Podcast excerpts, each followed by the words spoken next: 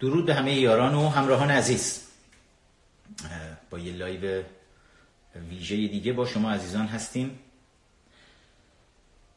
هفتاد و پنجمین سال روز در گذشت رضاشاه بزرگ است. مرد بزرگ تاریخ ایران. دایی بزرگم که افتخار همه ما ایرانی هاست. درباره رضا شاه با هم زیاد صحبت کردیم. اما میراث رضا شاه بزرگ امروز زیر نعلین ملاها زیر تاخت و تاز قرار گرفته. به هیچ چیز و هیچ کس هم رحم نمی‌کنه. امروز چهلمین روز کشته شدن علیرضا شیر محمد علی هست. مادر ندا آقا سلطان و بسیاری دیگه از کشته های این سالها رفتن پیش مادر علیرضا. فردا با شما با منوچهر محمدی خواهم بود. برادر منوچهر محمدی اکبر محمدی 13 سال پیش توی زندان کشته شد. تو لایو فردا در این مورد صحبت می‌کنیم. یکم یاد هم دیگه بیاریم هزینه سنگینی که پرداخت شده توی تمام این سالها. نسل به نسل دست به دست بد نیست. که پرچم مبارزه مشعل امروز مبارزه ببینیم چقدر براش برای روشن نگه داشتنش هزینه شده و فراموش نکنیم و قهرمانانمون رو فراموش نکنیم. همیشه بدونید تاریخ نشون داده ملتی که قهرمانان خودش رو فراموش می‌کنه برای قهرمانانش ارزش و احترام قائل نمیشه. عزت و اقتدار و سربلندی خودش رو از دست میده. و این اتفاقی که برای ایران ما افتاد. چهل سال پیش یک شور حسینی احساسی در گرفت با توطعه شوروی و خیانت کسانی در دربار و قهرمانان وطن یکی یکی سلاخی شدن و عزت ایران از بین رفت. دوباره باید ایران رو با عزت کنیم. و احتیاج داریم که قهرمانانمون رو بتونیم به خاطر داشته باشیم. بذارید ببینم اگر صدا مشکلی نداشته باشه اگر صدا رو بچه ها همه چیز تایید میشه تا من برم زوج دست فروش رو بیارم بالا که با هم دیگه یه کمی صحبت کنیم.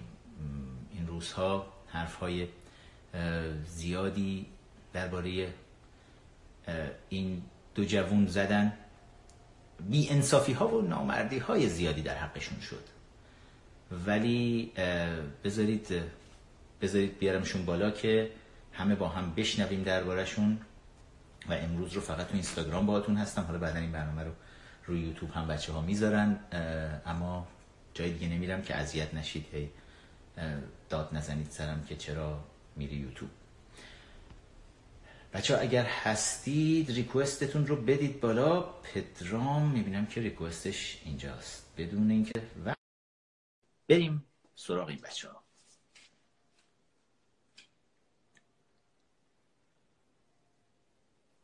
سلام سلام سلام. درود به ندا و پدرام عزیز. تشکر مرسی. خوب هستین شما. مرسی. شما خوبین؟ بله مرسی. خیلی من می‌بینم که زیر آماج حملات حسودان و قلیان و نامردمی ها و اینها هنوز زنده موندین و هنوز لبخند رو لباتون هست. بله سعی کردیم که روحیه‌مون رو هر چه سریعتر به دست بیاریم و قوی تر از قبل ادامه بدیم. خب شکر خدا. شکر خدا. خیلی خوشحالم که روحیه خودتون رو حفظ کردید. و همین اول صحبت بگم که با ویدیوهای شماها خیلی از ماها بیرون کشور زندگی کردیم. شاید خودتونم نمی‌دونستین. حال و هوای خیابونای ایران رو برای ما زنده می‌کردیم به ما نشون می‌دادیم که زیر پوست شهر اعتراضات بزرگی در جریان هست. به ما نشون می‌دادیم که اگر صدا شنیده نمیشه ولی حتی دست فروشای کنار خیابون هم دارن فریادهایی رو می‌زنن. فریادهای بعضا خاموش ولی بعضی وقتا خیلی هم با صدای بلند مثل فریادهای شماها که همش نشون از این داره که بعد از چهل سال سرکوب ملاها همچنان روح سرکش ایرانی سرکش و آزادیخواه ایرانی همچنان در مردم ما زنده است. اولا می‌خوام تشکر بکنم ازتون. برای همه شادی هایی که آوردید وسط همه غم ها برای مردم چه داخل کشور به ویژه برای ایرانی های بیرون کشور. و یه اصخایی هم ازتون بکنم از طرف همه اون بیانصافایی که یه دفعه شور حسینی میگیرتشون و میان می‌زنن و حالشون نیست. حالا یادم بندازید وسط صحبتمون می‌خوام یه قصه رو براتون تعریف کنم از دوره دانشگاه خودم که توی ارومیه یه دفعه یه همچین بلایی سر خود منم اومد و حتما یادم بندازید وسط صحبت تعریف بکنم. می‌خوام الان اول بیام سراغ شما. خب شما رو به اسم زوج دستفروش می‌شناسن. بله بله. می‌خوام قبل از هر چیز خودتون معرفی بکنید اصلا و من باتون یه چند دقیقه قبل از این live صحبت کردم هم یکی دو ساعت پیش و خودم کلی متعجب شدم از چیزایی که شنیدم و حالا ازتون می‌خوام بپرسم و با هم بیایم یکم جلوتر بشنویم اصلا چه اتفاقی افتاده و داستانا چی بوده. مطمئنم خیلی دوست دارن داستان این زوج دستفروش دوست داشتنی رو بدونن. کدومتون شروع می‌کنین؟ اول ladies من چون خانم اوکی من ندا هستم. ندا قصیر 24 سالمه. 10 سال که با پدرام ازدواج کردم. خواستم نگیم خواستم خودم بپرسم چون من شوکه شدم خب من گفتم ببخشید 10 سال که ازدواج کردیم. سه سال با هم دست فروشی کردیم توی خیابونای تهران. و همین سوالی اگه هست در مورد خودم بگیم خب بذار پدرام خودش معرفی کن اول. من هم پدرام نظری متولد رشت رشتنشا روستای لیچا. و پنج سال و نیمه که تهرانیم و سه سال که با ندو دستپوشی می‌کنم که ده سال و نیمم که ازدواج کردیم دیگه. سنش هم نگفت. گفتی سن تو؟ 28 28 28 ساله تویی و ندا 24 ساله است. و شما ده سال و نیم ازدواج کردی. لام خب یه بار برای اونایی که ریاضیاتشون خوب نیست میگین چند ساله بودین ازدواج کردین؟ من 14 سال من 17 و نیم. داشت وارد 18 سال دیگه می‌شد کم. اوکی. بعد خب واقعا آفرین بهتون. بعد از این همه سال ده سال کنار هم بودن و اینقدر عاشقانه و شیرین با هم زندگی کردن. سختی های زیادی رو با هم کشیدین. هر دوتون هم مال گیلان هستین درسته؟ بله. میشه تقریبا گفت هم شهری هم هستیم. فقط یک یه محل با, یه محل با هم. تفاوت داره. دشت نشا گفتی دشت نشا میگن؟ لشت نشا. لشت نشا. ندا من روستای لیشا. اوکی. لشت نشا نشا می‌دونم به کاشتن برنج بله. آفرین بله. آفرین ریشه قدیمی داره مثل که یک جنازه ای داخل اون زمین کشاورزی پیدا شده اسمش رو گذاشتن. او لشت میشه لشت به معنی جنازه است. بله جنازه مرده. یعنی اینکه وقتی داشتن نشان می‌کردن یک جنازه پیدا کردن بله. چقدر جالب من نمی‌دونستم. مرسی مرسی از این ادویکیشن امروز. خب. و از کجا شروع کنم آخه؟ بعد از تحصیلاتتون هم بپرسم. هر خوندین؟ هر دوتون من دیپلم معماری انسانی من انسانی. انسانی. هر دوتون دیپلم گرفتین و وقتی ازدواج کردین توی گیلان بودین درسته؟ بله بعد ما هنوز دیپلممون هم نگرفته بودیم به طور غیر حضوری رفتیم اسم نوشتیم و رفتیم امتحان دادیم و دیپلم گرفتیم. نداره که کلا گفت اصلا نمی‌تونی آره آره ازدواج کردی می‌دونم. دخترا رو نمیذاشتن بعد از اینکه ازدواج می‌کنن نمیذاشتن اصلا برن مدرسه دیگه. یکی از ظلمای سنگینیه که به دخترای ایران می‌کنن و خیلی سوال بود همیشه. می‌گفتن اینا مثل یه چیزایی رو یاد میدن به بله بله. دقیقا همین رو به من گفتن گفتن اجازه نداری بیای مدرسه. ولی پدرام تو خونه با هم همه رو کار می‌کرد می‌خوام بدونم حیوله های نصر امروز چه چیز جدیدی رو قرار یاد بگیرن که بلد نه دیگه اونا رو نمیگن که ازدواج کردی نمی‌تونیم فکر کنم بیان. فکر کنم قانون شاید عوض شده باشه الان. نمی‌دونم دقیقا اطلاع ندارم ولی فکر نمی‌کنم دیگه الان کسی مثلا بخواد بگه شما چی زیاده الان دیگه همه بلدن. 90 یا دهه 90 دیگه هیولا. ماشاءالله ماشاءالله. خدا حفظشون کنه بیشترشون کنه. بله. بعد و چه سالی اومدین تهران؟ ما 6 سال 5 سال و نیم اومدیم تهران. یعنی از الان برگردیم میشه 92 دو. آره 92 92 دقیق دادم. تاریخ دقیقش ولی 5 سال می‌دونم ازش میگذره. البته هنوز گرم اینا هنوز متوجه نیستین که دیگه تهران نیستین اومدین بیرون. آره بلا هنوز هم از فعل اونجا استفاده هنوز گرمین ولی خب. بعد و اومدین و وقت این مرکز اصلی دستفروشیاتون کجا بود؟ خیابون ولی است چهارراه ولی است. پاتوق اصلیمون اونجا بود. البته قبل از اینکه دست فروشی کنیم حدود دو سال همه همه جای رو کردیم یعنی همه جا کار تو تولیدی کار کردیم رستوران کار کردیم فست کار کردیم تراکت پخش کردیم همه کار کردیم. دو نفری هر جام که بودیم دو نفری. آفرین بهتون واقعا آفرین آفرین. یه زوج قناری عاشق کاری. و کار کردن هیچ وقت بد نیست خیلی هم اتفاقا همیشه باعث میشه عزت آدم حفظ بشه. بعد چهار ولی خیلی جالبه. چهار ولی مرکز قرارای سیاسی ما هم بوده تو جنبش دانشجویی. اون رستوران ایران تک رو حتما دیده بودین اونجا. درست توی تو خود چهارراه یه ذره بالاتر توی سمت خود تو خود خیابون ولی است در واقع که پله می‌خورد می‌رفت پایین در دیوارش نقش تخت جمشید و این حرفا داشت که اونجا یه جورایی مقر جلسات تشکیلاتی ما تو جنبش دانشجویی بود. و همیشه چهارراه ولیعصر مرکز تحولات بسیار زیادی بود. قلب تحول تپنده اعتراضات بود. دقیقا خیلی دانشجو فهمیده اونجا هستن که واقعا واقعا می‌فهمن همه چیز رو. حتی برخوردشون با دستفروشا با بقیه آدما فرق می‌کنه. خب خیلی خوب. مطمئنم که دوستای زیادی هم بین اون بچه های دانشجو بله بله خیلی هم دل اونا برای شما کنار ما می‌نشستن با هم صحبت می‌کردیم وقتی که دستفروشی می‌کردیم. آخرین شلوغی که شده بود اصلا یک گاز اشکاور همونجا بغل بساط ما خورد. دقیقاً 97 بود دیما ما. دقیقاً همونجا 96 96 ببخشید. 96 دقیقا یه دونه اشکاور زدن که ما مجبور شدیم بساتمون رو جمع کنیم. وگرنه هر کی که رد می‌شد معترض بود گفت شما باشین کسی با شما کاری نداره. کسی با شما صحبتی نداره. کسی به شما آسیبی نمیرسونه. مگر اینکه اینا به شما آسیب برسونن. دقیقا این جمله رو به ما می‌گفتن. آخر هم چون اشکاور زدن ما مجبور شدیم جمع کنیم. وگرنه هیچکی با ما هیچ کاری نداره.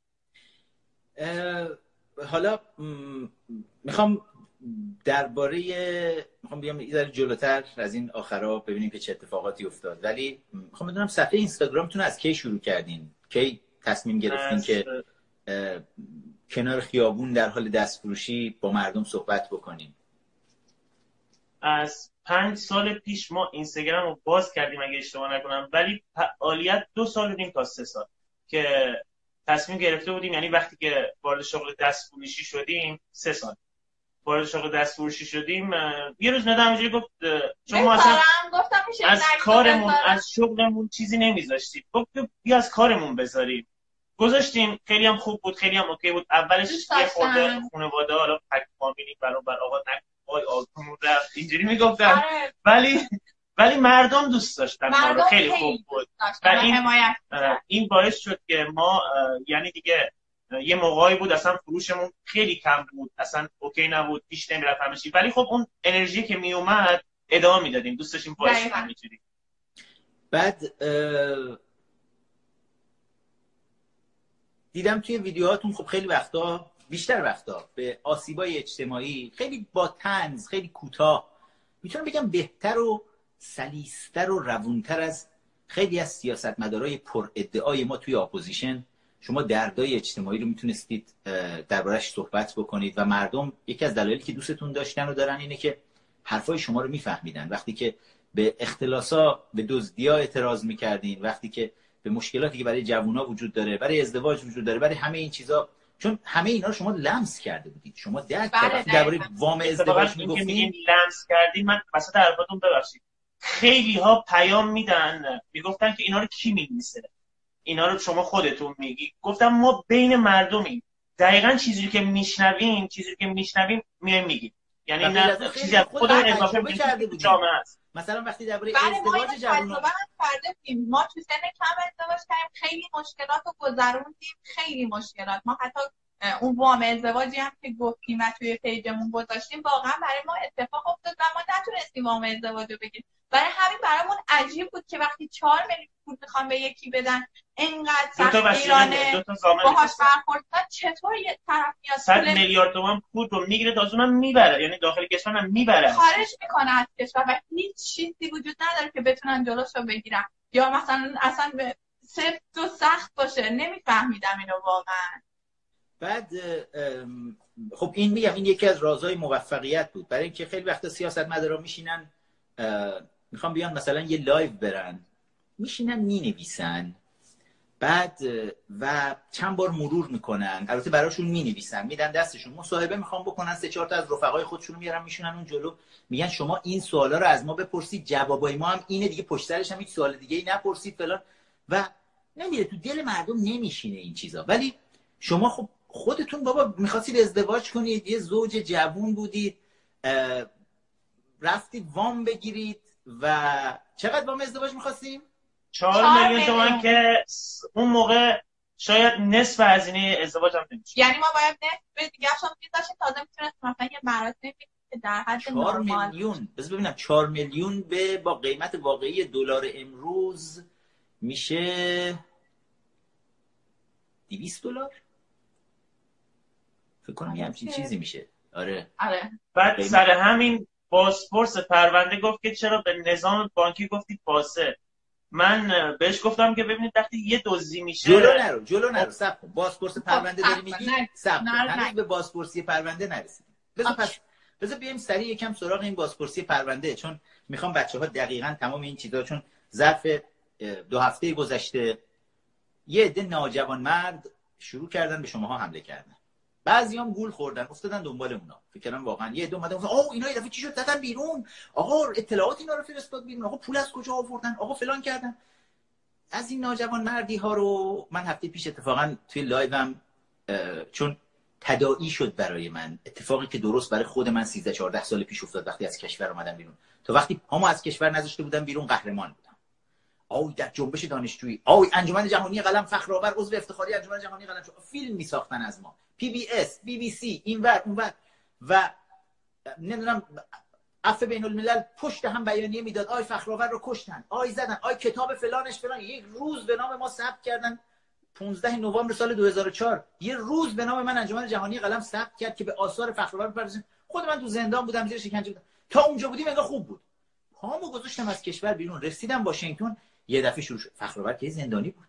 این مزدور رژیم است. کجا بود؟ ای آقا لام هسته و من چهارده سال داشتید اخبار منو می‌دادید که من هی میرم زندان هی میرم دادگاه انقلاب هی میرم دانشگاه زیر شکنجه انفرادی و یه دفعه یعنی یه حجمه سنگینی که من حس می‌کنم این حجمه توسط خود نیروهای امنیتی رژیم کنترل میشه. چون تعداد زیادی از ماموراشون بیرون کشور حقوق بگیرن دارن زندگی می‌کنن.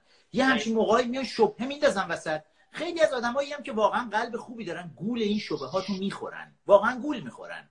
و باعث میشه که باور کنن این چیزایی که دارن میگم خب شاید شب هست دیگه شاید درست باشه. وقتی یه موجی را میفته همه همراه میشن با و, و انصاف واقعا آزار میده آدم. و این میگم من واقعا آزار. من حستون رو دقیقا درک می‌کردم و می‌دونستم الان چه مشکل. یکی از چیزایی که خیلی خندهدار بود حالا براتون بگم مثلا من که اومدم بیرون وزارت دفاع آمریکا توی بیرون آوردن من نقش داشت و منو مستقیم برداشت آورد واشنگتن. بعد یه عده نشسته بودن مثلا تو بیر های خودشون دماغا آویزون پای کامپیوتر. خب فخرآور پس چجوری؟ باید این چک بشه ببینیم. آخه یکی نیست بهشون بگه آخه دماغو تو یعنی از سازمان های اطلاعاتی امنیتی وزارت دفاع آمریکا هم دیگه قوی تری که حالا اینا باید بیان برای تو prove بکنن که مثلا ولی بماند. به این حرفا نباید توجه بکنید. اما می‌خوام می‌خوام بیام از خودتون دقیقا بپرسم که حالا بین اونایی که مزدور رژیم بودن این حرفا رو درباره شما زدن تو دو هفته گذشته حسابشون جداست. اونایی که پول مزدوریشون رو می‌گیرن و حالا قدیما ساندیس و تیتاپ بود الان دیگه بیرون کشور حالا یه دوزار دلاری هم دستشون میدن. ولی اونایی که گول خوردن گول این موج خوردن و شروع کردن به شما بیانصافی کردن می‌خوام اونا از زبون خودتون بشنون که داستان دستگیری شما چجوری شد؟ از کی شد؟ و دقیقا چه روزی اومدن سراغتون؟ اومدن تو خیابون جمعتون کردن یا زنگ زدن بهتون گفتن بیایید جایی؟ اینو یکیتون برای من تعریف کنه ببینم چی شد. من تعریف می‌کنم. ببینید ما چهارشنبه صبح بود پنجم تیر ماه. ببخش تیر ماه. از خونه که می پنجم تیر ماه میشه میشه ده روز قبل از میشه جون سال 2000 و یعنی 26 جون اگر اشتباه نکنم 26 جون سال 2019 خب. بله. ما از خونه مثل هر روز که می‌رفتیم سر کار هشت صبح از خونه زدیم بیرون. زدیم بیرون در که باز کردیم بیرون بیرون در دو تا آقا و یه خانم وایساده بودن با چادر. من تعجب کردم که چرا اینا وایساده. رفتیم اینا اومدن جلوی ما برگشتن گفتن پدرام نظری و اسم منو گفتن. بعد پدرام گفت بله ما هستیم گفتن یعنی داخل ماشین بریم. یعنی جلوی در خونتون اومده بودن دنبال بله. در به خونم. اوکی.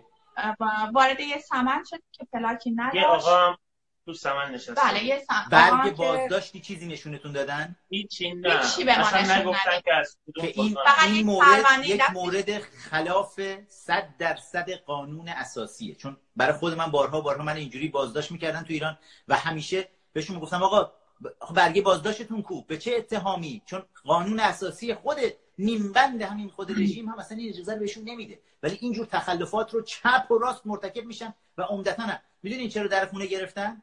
چون نمی‌تونستن بیان در بزنن بیان تو. وقتی که خیلی خیلی دیگه غیر منتظر ما بودن منتظر ما بودن. وگرنه می‌تونستن خیلی راحت زنگ خونه ما رو بزنن که بگن بیاین بیرون که ما شما رو بگیریم. ولی منتظر مونده بودن که ما خودمون بیایم. بعد سوار ماشین شدیم. خانم عقب پیش من نشست و پرون دو تا آقا جلو نشستن. بله. یه آقا هم راننده. راننده. بعد ایشون ماشینشون هم پلاک نداشت. راحت تو خط پیشه که برای اتوبوس بله. راحت میره چراغ قرمز رو میره یعنی یعنی شما ببینین ببین چه چه سرمایه گذاری براتون کردن. ماشینای ویژه ضد گلوله اطلاعاتی رو فرستادن بیان اونجا. یعنی رژیم دو تا از جنایتکاران opposition رو داشت دستگیر می‌کرد. خب. دقیقا با ما اینو کسایی رفتار می‌شد مثلا ما نشستیم تو ماشین. گوشیا رو گرفتن. گوشیا رو گرفتن. من گفتم یه تماس خبر فلان. فوش سری خبر چیزی نگو ببندن تو ما مجبور شدیم سکوت کنیم. سکوت کردیم و خلاصه تو راه که فوشمون می‌دادن. ما کجا داریم میریم؟ حداقل به ما بگیم که ما رو کجا می‌بریم. ولی گفتن که حالا بشینیم میریم. ای از کوچه پس کوچه خلاصه ما فهمیدیم تو خیابونه. متحری بود. من بله. اینو فهمیدم فقط. که توی خیابون متحری بود ولی انقدر از کوچه پس کوچه رفته بودیم و توی خط ویژه یه جاهایشو می‌رفت. یه جاهایشو می‌رفت توی کوچه های تمیزهایی من واقعا نمی‌دونستم کجا داریم بعد رفتیم داخل یه ساختمون که خیابون متحری بله. فقط می‌دونم چیز داشت. هیچ تابلوی نداشت. این خاردا داشت. یه سرباز هم بیرون درش باید داده بود که در برای ما باز کرد. ما رو بردن داخل پارکینگ. اونجا ما رو پیاده کردن. گفتم بریم طبقه ما همین طبقه رو رفتیم بالا. منو بردن داخل یه اتاقی. برای بازجوی پدرامم اتاق پر بود تو رارو نشست. تو رارو نشست. بازجوی شد. بعد بازجو یه برگی گذاشت شلوی من گفت بنویس. گفتم من چی رو باید بنویسم؟ گفت خفش رو بنویس. گفتم آخه من باید چی رو بنویسم؟ من چیکار کردم که اینجا؟ ببینم بازجوش آقا بود؟ بله مال من بله، آقا بود ولی یه خانمی با من بود که زدن رو به دیوار نشوندن یا؟ نه نه, نه. نه. خودشون نشون می‌دادن؟ آره خیلی خودشون نشون داده بودن و اینا. بعد به من گفتش بنویس. گفتم بازم من نمی‌دونستم چی بنویسم. گفت بنویس بیوگرافی تو بنویس و خیلی هم آقای بالای برگه هاشون چی نوشته بود؟ بالای برگه هاشون ان نجات و فصدق ننوشته بود؟ دین دین نوشته بود. اهل کجاییم بعد یه صفحه توضیحات داده بود. بیوگرافیتون رو می‌گفت اونجا. کاری که کردین اون توضیحات برای ما بنویس. بعد من شروع کردم به نوشتن که بیوگرافیمو نوشتم. من ندا فرزند فرزاد پدر مثل پدر مثل مادرم دارای دو خواهر برادر اینا همه رو نوشتم. دادم بهش. گفت اینه چیه چرت و پرت من نوشتی؟ گفتم من چی باید بنویسم؟ شما بگین من بنویسم. یعنی شماره پرسنلی در سازمان CIA چیه؟ دقیقا من اصلا نمی‌دونستم واسه چی اون گفتم من گریه هم می‌گرفت. چون واقعا سر من داد می‌زدم پدرام تا حالا صداش رو من بلند نکرده حقیقتا من تقصیر پدرامه اگه یه دو بار صدا تو بلند کرده بودی. اینجوری نمی‌شد. انقدر سر من داد می‌زد. با صدای بلند می‌گفت خفه شو. هی پوش می‌داد. من نمی‌دونستم واقعا. هول شده بودم. ترسیده بعد بودم. دید ما نمی‌نویسیم یا نمی‌گیریم مطلبا برگشت گفت به مصاحبهاتون دقیقا به من برگشت پیجتون مصاحبه. کردی؟ گفتم که با شبکه من تو مستندم پخش شده. بعد برگشت گفتش همینو بنویس. گفتم که توضیحاتم آره. بنویسید چجوری ارتباط برقرار دقیقا به من گفتش چطوری ارتباط گرفتم با شما گفتم به ما پیام دادن گفتن ما دوست داریم مستند زندگی شما رو قبول کنیم. ما هم قبول کردیم مستند کی آماده شده بود مستند یک سال گذشته آماده شده بود توسط خانم مسیح علی نژاد. که بعد یک سال پخش شد از پخش بعد من. از یک سال الان پخش شده بود و چند بله. روز بعد از پخش مستند اینا اومده بودن سراغ فکر می‌کنم دو هفته گذشته بود. از یه هفته. هفته. دقیق تاریخش رو یادم نیست. ولی فکر می‌کنم یه ولی من بهتون. بگم این که میگین همون چند روز بود. چون اینا اومده بودن چارا ولی اصر تو را به ما می‌گفتن. می‌گفتن چارا نیستی چند روزه. طرح شهرداری بود. ما رفته بودیم سمت خیابون فردوسی. آره،. بعد از مستند آره می اومدن که ما آره، رو می اومدن که بگیرن، نبود. ولی ما یعنی ببین ببین سازمان های اطلاعاتی رژیم رو چقدر گرفتار کرده بود تمام چهارراهای کشور هی اومده بودن دنبال. دو تا مجرم حرفه‌ای بودن. بعد خلاصه من بازجویی تموم شد و مال من سریعتر تموم شد از پدرام. رفتم پایین نشستم منتظر پدرام. اونجا حالا بهم دستبند دادن گفتم قرار شما رو بریم به بازپرس بعد که پدرام منم همه چیزو نوشتم دقیقا. آره دیگه که توضیحات توضیحاتی دادیم که که مثلا من با آره با. کیهان لندن که مصاحبه کرده آره. بودیم و نوشتم و توضیح دادم و گفتش که خب بریم که ما رو سوار یه ون سبز رنگ کردن که اصلا زندانی شکل رو آره هیچ چیز رو بیرونش دیگه نمیتونی- دید نداره. نمی‌تونستی ببینی فقط داخل یه ساختمون شدیم اونجا تازه فهمیدم که بازپرسی هست تابلو درش نوشته بود شعبه قبل از 16 اینکه بخواید برین ببرنتون برای این اینجا چقدر شما رو تو این بازجویی نگه داشته بودن حدودا یک ساعت. برای یک من. طول کشید. برای پدرام یک مقدار بیشتر از مال من خب خطر پدرام بیشتره یکم. برای اینکه به هر صورت پدرام پرسیدم متنایی که توی پیجت هستش رو کی می‌نویسه. اینا رو همه رو از پدرام پرسیدم. بعد گوشی من دستشون بود. به من گفت رمز گوشی. گفتم من آره. گوشیم رمزی نداره. یه دفعه من نگاه کرد با یه لحن خیلی آزاردهنده ای برگشت گفتش چه دختر خوبی. بعد من من که همونجوری گریه می‌کردم کلا. خب برام اتفاق تا الان نیفتاده بود. همچین چیزی عادی هم نبود برام. بعد پدرام هی به من گفت محکم باش اینا ضعف تو رو ببینن بیشتر اذیت کنن همش سعی داشت اینو به من بگه بعد بعد- در واقع شما رو اول بازداشت کردن. چون طبق قوانین همین قوانین نیمبند خود رژیم باید وقتی میان بازداشت کنن کسی رو دلیل بازداشت مشخص باشه. برگه بازداشت مشخص باشه توش نوشته شده باشه. این رو بدن به طرف. یا اینکه جرم مشهود مثلا توی خیابون یکی هفتیر کشیده. مثلا یک جرم مشهود مرتکب شده که ضابط قضایی پلیس مثلا می‌تونه بیاد اونجا دستگیر بکنه. ولی توی موارد دیگه باید حتما بیان مخصوصا موارد حالا دیگه سیاسی و عقیدتی باید بیان همه چیزها رو دقیقا اعلام کنن. اینا شما رو برده بودن اونجا تو بازجویی کاغذ گذاشته بودن جلوتون. که خودتون بگین چیکار کردین و ما به چه دلیلی شما رو گرفتیم. یعنی از این که با همه پرونده ای که کاغذهای مالاش بود بالاش امنیتی نوشته بود. من اینو فقط دیدم. و اصلا نمی‌دونستم امنیتی برای چی من امنیتی. حتی اونجا سعی کردم بپرسم ولی هیچ جواب منو نمی‌داد. توی بازپرسی هم که وارد شدیم من اصلا تا حالا نرفته بودم. اه، ادامهش هم با دستبند که تو بند بودیم رفتیم. یه سری ده دقیقه فکر کنم با همون جایی که بودیم فاصله آره وارد ساختمون شدیم بعد پشت در بازپرسی وایسادیم بالاش هم بود شعبه 16 بازپرسی. بازپرس بعد نوبتی رفتیم تو من رفتم. بازپرسی کجا بود؟ یعنی مال دادگاه انقلاب بود یا؟ نه نه، فرهنگ و رسانه. فرهنگ و رسانه. شو- شعبه 16 بازپرسی. خب اینا اینا فکر کنم اینا زمان ما نمی‌دونم بود یا نه ما با این چیزا هنوز ما اینا اینا جدید هستش. تولیدات. جدیدشونه پس. خوبه باز یه چیزی تولید بله. می‌کنن. تو این تو این رژیم من فکر کردم کلا هیچ چی تولید نمی‌کنن ولی خوبه باز یه چیزای جدیدی تولید می‌کنن هنوز. سیستمای اطلاعاتی و بازجویی جدید.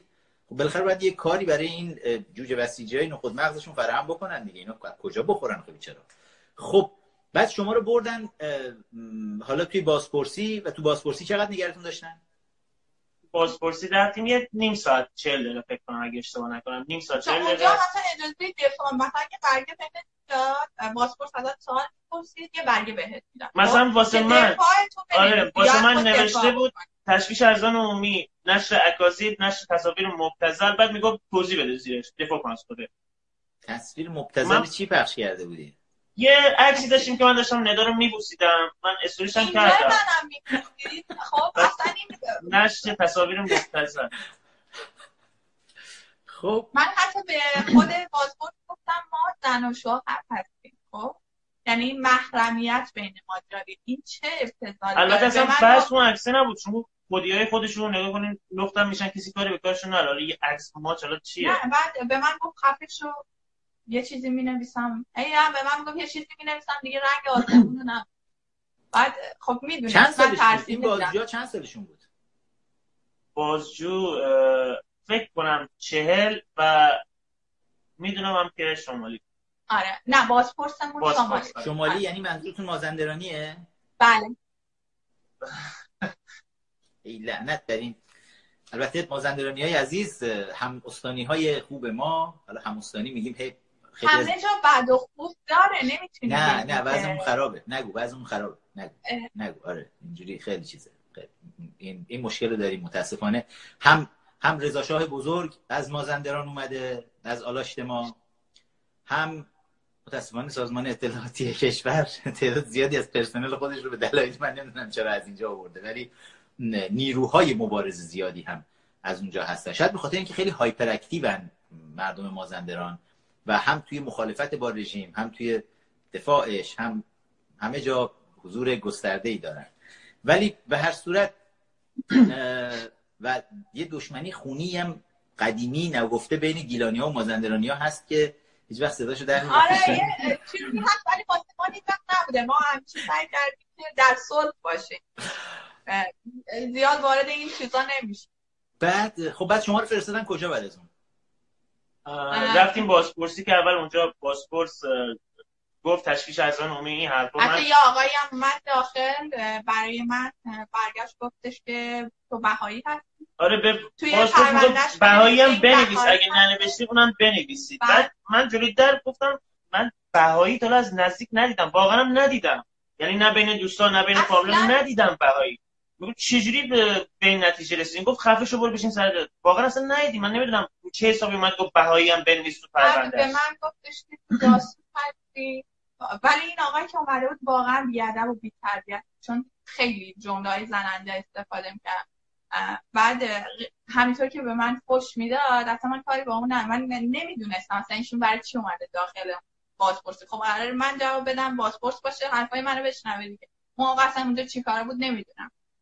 ولی اومد خیلی لقب بعدی هم به من صفت داده و بعدش هم گفت توی برگشت بنویسیم بهایی هستش این جاسوس بوده نمی‌دونم برای چی کار می‌کنه؟ بعد من قبول نکردم گفتم بهایی نه من من اصلا می‌دونم یه مذهبیه یه مذهبه ولی خب خودشون میگن احترام به تمام دین ها به اتفاقا بهایی ها اتفاقا بهایی ها بسیار بسیار پیسفول هستن خیلی صلح طلبن و خیلی انسان دوستن. من سال 2012 توی سفرم به اسرائیل توی مرکز جامعه جهانی بهاییت توی شهر حیفا سخنرانی هم کردم و چقدرم شهر زیبایی اونجا و چقدر مردم خوبی هستن. تو سراسر دنیا هر جایی با بهایی ها هر کی برخورد داشته باشه اینو متوجه میشه. واقعا انسان دوست ترین ها شاید بتونیم بگیم. بین همه کسایی که به ادیان و مذاهب مختلف اعتقاد دارن شاید من بتونم به جرئت بگم انسان دوست ترین ها و صلح طلب ترین ها بهایی هستن. من مرگ این آخونده با بهایی ها بیچاره چیه؟ اینا چه مرگی اصلا خودشون میگن احترام بذاریم به همه دین ها خب من تو قانون اساسیه با همینش مشکل داشتم خب حالا اصلا من بهایی باشم. خب مشکلش چی می‌تونه باشه؟ تو که میگی احترام متقابل به هم دیگه پس این مشکلش چیه؟ چرا می‌خوای همچین رفتاری رو با من می‌کنی؟ خب بعد پرونده که براتون ساختن چیکارتون کردن؟ وسیقه برامون بریدن. مراحل بازپرسی رو نگفتیم که اصلا بازجو نمیذاش حرف بزنه. آره. چون برگی که بهم داده بود نوشته تشویش ارزان اون اینا من گفتم اینا چیه؟ گفت توین به سوریه توین به فلسطین مصاحبه با مسیح نجات مصاحبه با کیهان لندن. و توهین به نظام بانکی. نظام بانکی سر همون وامه بود که من گفتم این داشت یه. جایی برگشتیم گفتیم راجب خودمون زندگی خودمون. یه کلیپ داده بودیم که آقا ما نتونستیم چهار تومن وام ازدواج بگیریم. دو تا زامن می‌خواست نتونستیم چطور یکی اومده 100 میلیارد تومان پول از کشور خارج کرد. ما گفتیم نظام بانکی فاسده. چون وقتی ببینید 100 بار دزدی میشه اون دزد دیگه مقصر نیست. اون سیستم سیستم رو عوض کنن. اینو دیگه من دستفروش من دستفروش بی سوادم اینو می‌دونم. برگشت گفت نه بانکداریمون اسلامیه. شما اومدید توین کردی به کل نمی‌دونم کل اسلام و نمی‌دونم. جالبه. شما یه زوج جوون بودین می‌خواستین زندگی تشکیل بدین. 200 دلار وام خواستین. بعد اون وقت 200 دلار فکر کن ساشا صبحانی پسر سفیر سابق رژیم اه، ملاها توی ونزوئلا. توی نایت کلابا که میره ویدیو می‌ذاره بالا که 100 دلاری 100 دلاری اینجوری می‌زنه. یعنی به اندازه دو تا چیز یک ثانیه زدنش پای لختی های استریپ کلابا. دو ثانیهش شما خواسته بودین زندگیتون رو شروع کنید فقط باهاش. ولی اون پولای نفت ایران رو هیچ کس دنبالش هیچ وقت نمیره همین ساشا صبحانی که کنار جواد ظریف وای میسته عکس می‌گیره. کنار روحانی عکس می‌گیره. کنار تمام اصلاح طلبا هست. کنار پسرای خامنه ای هست. با همه اینا داره تجارت می‌کنه بیرون کشور. پولای نفت رو میدزدن. همه کاری می‌کنن. و هیچ وقت من ندیدم اینو هیچ کس ازش سوالی بکنه که چه غلطی داری می‌کنی. عکسش هم توی هتل فیلماشو تو هتل می‌ذاره. زنای لخت سه تا چهار تا دورش میچرخن روش میچرخن. اونا هیچ کدوم مستهجن نیست ولی اگر پدرام همسر خودش ندا رو یه دونه بوسه کوچولو بکنه مستهجن کل دنیا با اون تحریک میشن مستهجن بعد سر فلسطین هم ما یه کلیپی داشتیم فلسطین مفتخور آقا اونا میگن ما پول می‌گیریم اینا هم تایید می‌کنن که میدن. ما سر همین اومدیم اعتراض کردیم گفتیم مفتخور ما توی ما ما خوششانس کار می‌کردیم. تو خیابونی کار می‌کردیم که روزی صد نفر از گشنگی کنار خیابون میافتادن خب ما دو تا سطل شما رو جلو داریم خیلی وقتا. می‌رفتین حتی به اونا کمک می‌کردین خیلی وقتا بله. همین پول کمی هم که در خب. می آوردین غذا می‌گرفتین برای این بی خانمانه کنار خیابون میبردین براشون یواشکی میذاشتین یا بهشون می‌دادین دقیقا ما هم اونا رو دیدیم سر همون سر همون هم باسپورس اونا رو هم حتی پرینت گرفته بودن. گفتن برگشت چرا- می‌کنید ها می‌خواید بگید که نه نه اونو پرینت گرفته بودن. برگشت گفت که چرا نرفتین؟ من اونو گذاشت جلو. من گفتم خب اینو دیگه اینو حتما می‌خواد دیگه تشویق کنید چی می‌خواد بگه روی؟ برگشت گفت چرا نرفتین مناطق بالای شهر مناطق جای دیدنی. شهر عکس و فیلم تهیه کنین. آیا این دقیقا جمله ای بود که به من گفت؟ آیا هدفتون غیر از این بود که آبروی نظام رو ببرید؟ این دقیقا جمله ای بود که به من واقعا اینا فکر می‌کنن نظام آبرویی داره خداییش. نه جدی. فقط می‌خوام یه سر تا شوش برن تا خیابون شوش برن و ببینن بعد ببینن بین اصلا اون کسانی که الان. کارتون خوابن احتیاط دارن مثلا زن حامله است. بعد. زنگ می‌زنی به- بهزیستی میگه ماشین میفرستم. دو ساعت دیگه زنگ می‌زنی بازم میگه میفرستم. دو ساعت بعد زنگ می‌زنی دیگه نمی‌گیرن. یعنی ماشین اصلا علنا نمیفرستن. اصلا بفرستنم بعد یه هفته دو هفته اینا رو دوباره بر می‌کنن. دوباره وضعیتشون همون میشه. وقتی سازماندهی نباشه براشون خب طرف اصلا می‌خوام بریم تو خیابون شوش ببینی حالت خراب میشه. من انقدر یه چیزی بگم. ببین شماها به خودتون نگاه نکنین بچه ها شما عاشقانه زندگی کردین. شما نون حروم نخوردین. شماها کار کردین شما سختی کشیدین. شما با وجود همه گرفتاریاتون خیلی وقتا توی عکساتون توی ویدیوهاتون می‌شد دید کنار خیابون نشستن و دست فروشی کردن کار آسونی نیست. تو سرما تو گرما خیلی وقتا می‌دیدین یخ می‌زدین میلرزیدین وقتی داشتین ویدیو می‌گفتین. ولی شادی رو منتقل می‌کردین انرژی مثبت رو منتقل می‌کردین به مردم. شما برای اینکه وجودتون انسان موند. این حرومزاده هایی که به عنوان بازجو باشون طرف شدید و حرومزاده هایی که الان به کشور ما حاکم شدن اینا انقدر پول دزدی خوردن انقدر نون حروم خوردن انقدر جنایت کردن که دیگه چیز به اسم قلب و احساس اینا ندارن. یعنی شما اگه اینا رو بفرستین همون میدون شوش برن همون محله های پایین کشور برن تو تمام این روستاها و شهرهای سیل زده برن اونجاها هم وایسن به خدا اگر ککشون بگزه. میرن اونجا دو تا سلفی می‌گیرن ما اومدیم اینجا مثلا فلان. همون نماینده های مجلس گاوداری مجلس شورای اسلامیشون.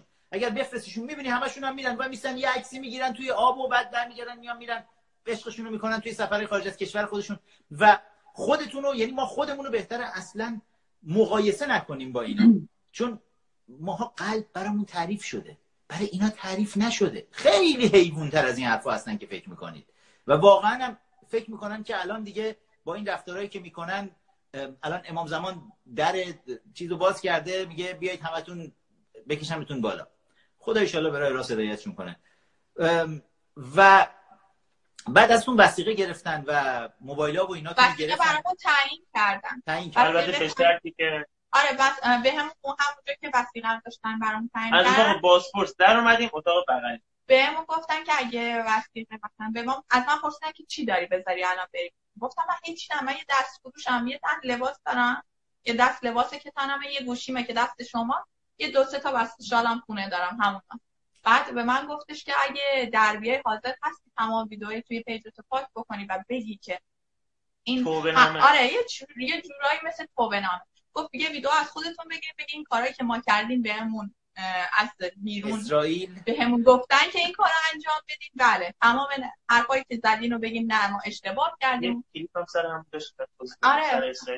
حالا اونو توضیح میدم بعد من من توضیح اسرائیلی دادم براتون. می‌دونی چرا قبول کردم اونجا؟ چون یکی از بچه رو گرفته بودن توی اینستاگرام پیج داد. بعد قبول کرده بود که این کارو بکنه. بعد خیلی ساده تر باهاش رفتار کرد من همونجا جرقه تو ذهنم خب گفتم خب من قبول می‌کنم اومدم بیرون فوق فوقش این کار نمی‌کنم. بعد همونجا قبول کردم گفتم آره من حتما این کار می‌کنم مثلا اسکای می‌ذارم. توی پیجم می‌نویسم یه جوری که چیز نشه یعنی یه چند تا کلیپ بگیریم که مردم نفهمن که فشار بوده فلان آره. بوده که گفتیم بعد گفتم باشه اوکی ما این کار انجام وسیقه رو برامون تعیین کردن و گفتن کسی رو ندارید براتون وسیقه بذاره. گفتیم نه. بعد اومدیم دوباره ما رو دستمندیش کردن و بردن. همون جایی که اول ازش اومده بود. اونجا گفتن خداحافظی کنید شما رو انتقال میدیم بزنید من اونجا اولین بار بود بعد ده سال از پدرام جدا شدم دیگه. چون همیشه ما توی هر لحظه با هم ما نفسی با هم کشید پدرام یه نفسی کشید. نه خیلی سخت. آره پدرام حتی چشاش اشک افتاد پدرام اصلا آدم نیست که به همین راحتی گریه بکنه خب؟ و تمام سعیش هم اونجا می‌کرد به من بگه تو اون چند سالیه که محکم باشی اینا ببینن تو ضعف نشون میدی بدتر می‌کنن. آفرین. بعد یادمه حتی اینجای منم ماش کرد و رفت. من اونجا دیگه بغزم دیگه ترکید انقدر گریه کرده بودم چشام انقدر برم دستبند یه طرف پابند هم یه طرف. بعد این پارکینگ بوداشیم می‌رفتیم بالا. بهش می‌گفتم بابا آرومتر من پام نمی‌تونم زیاد پام بردارم. یه کوچولو آرومتر بگیز منم بیام. به من پابند بزنن.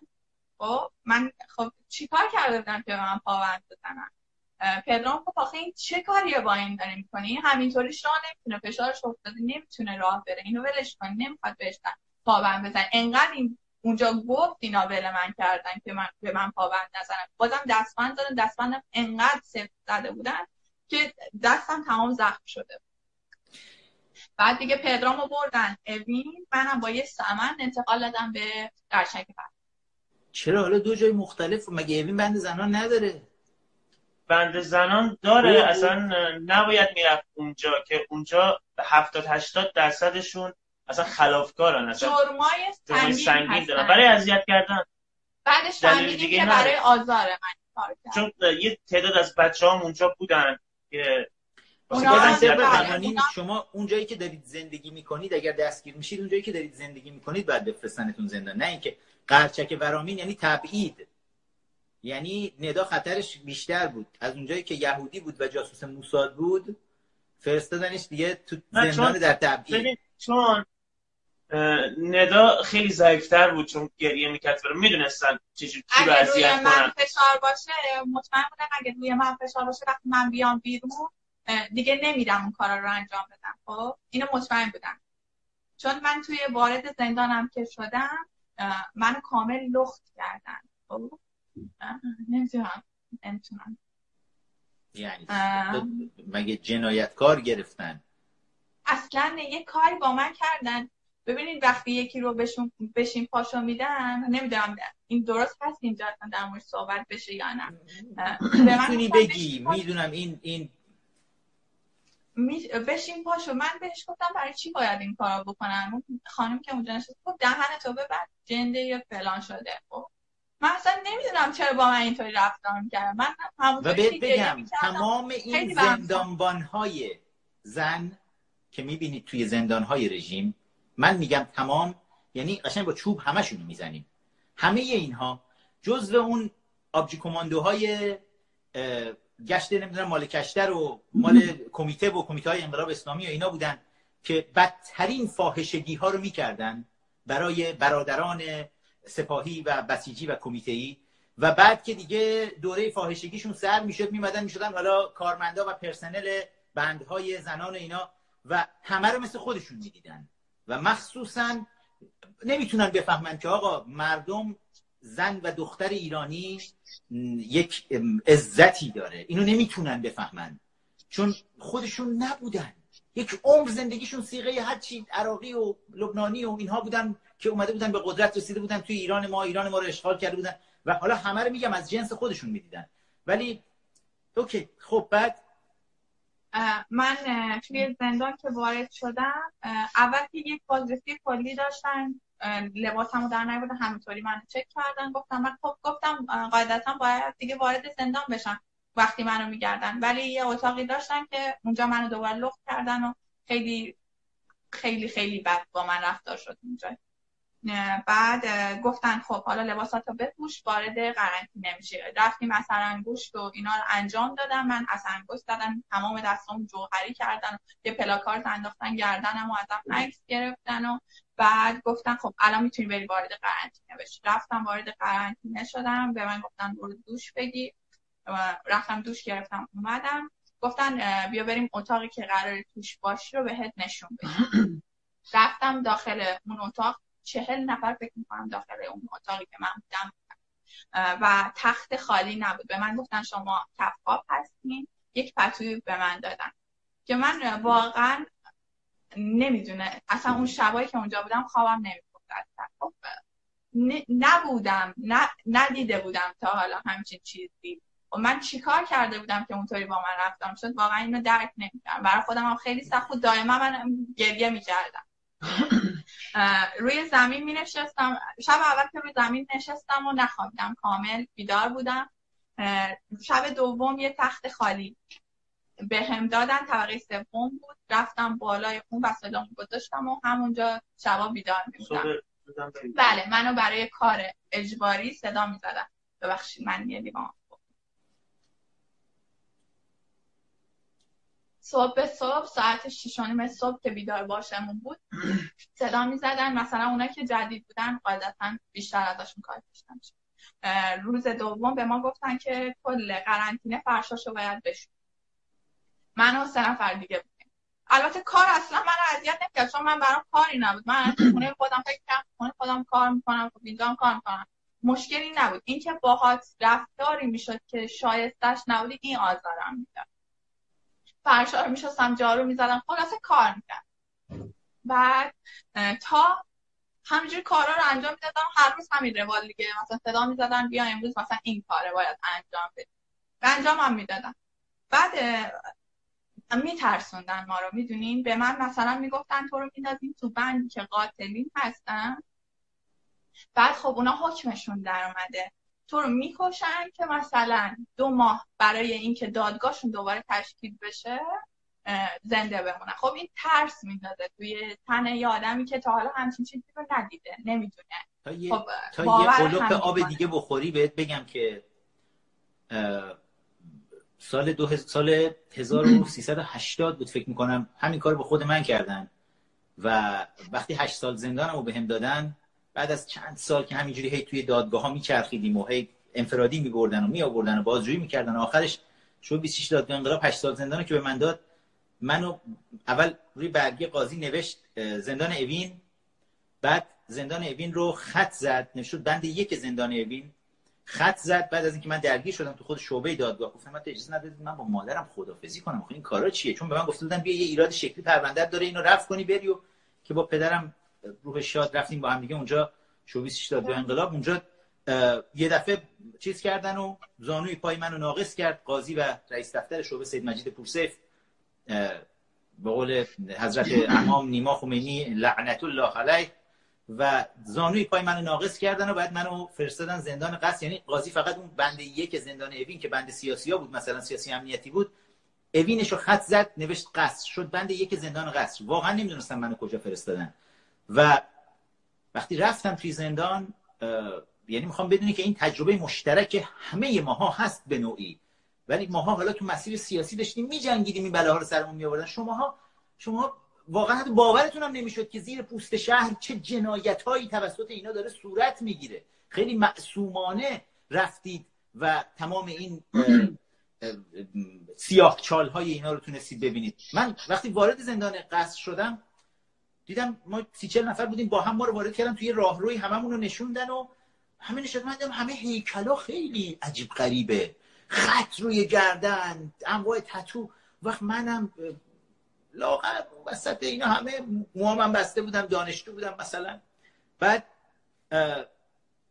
چیز کردن که گفتن اونایی که نمی‌دونم سه تا قتل به بالا دارن این ور بشینن.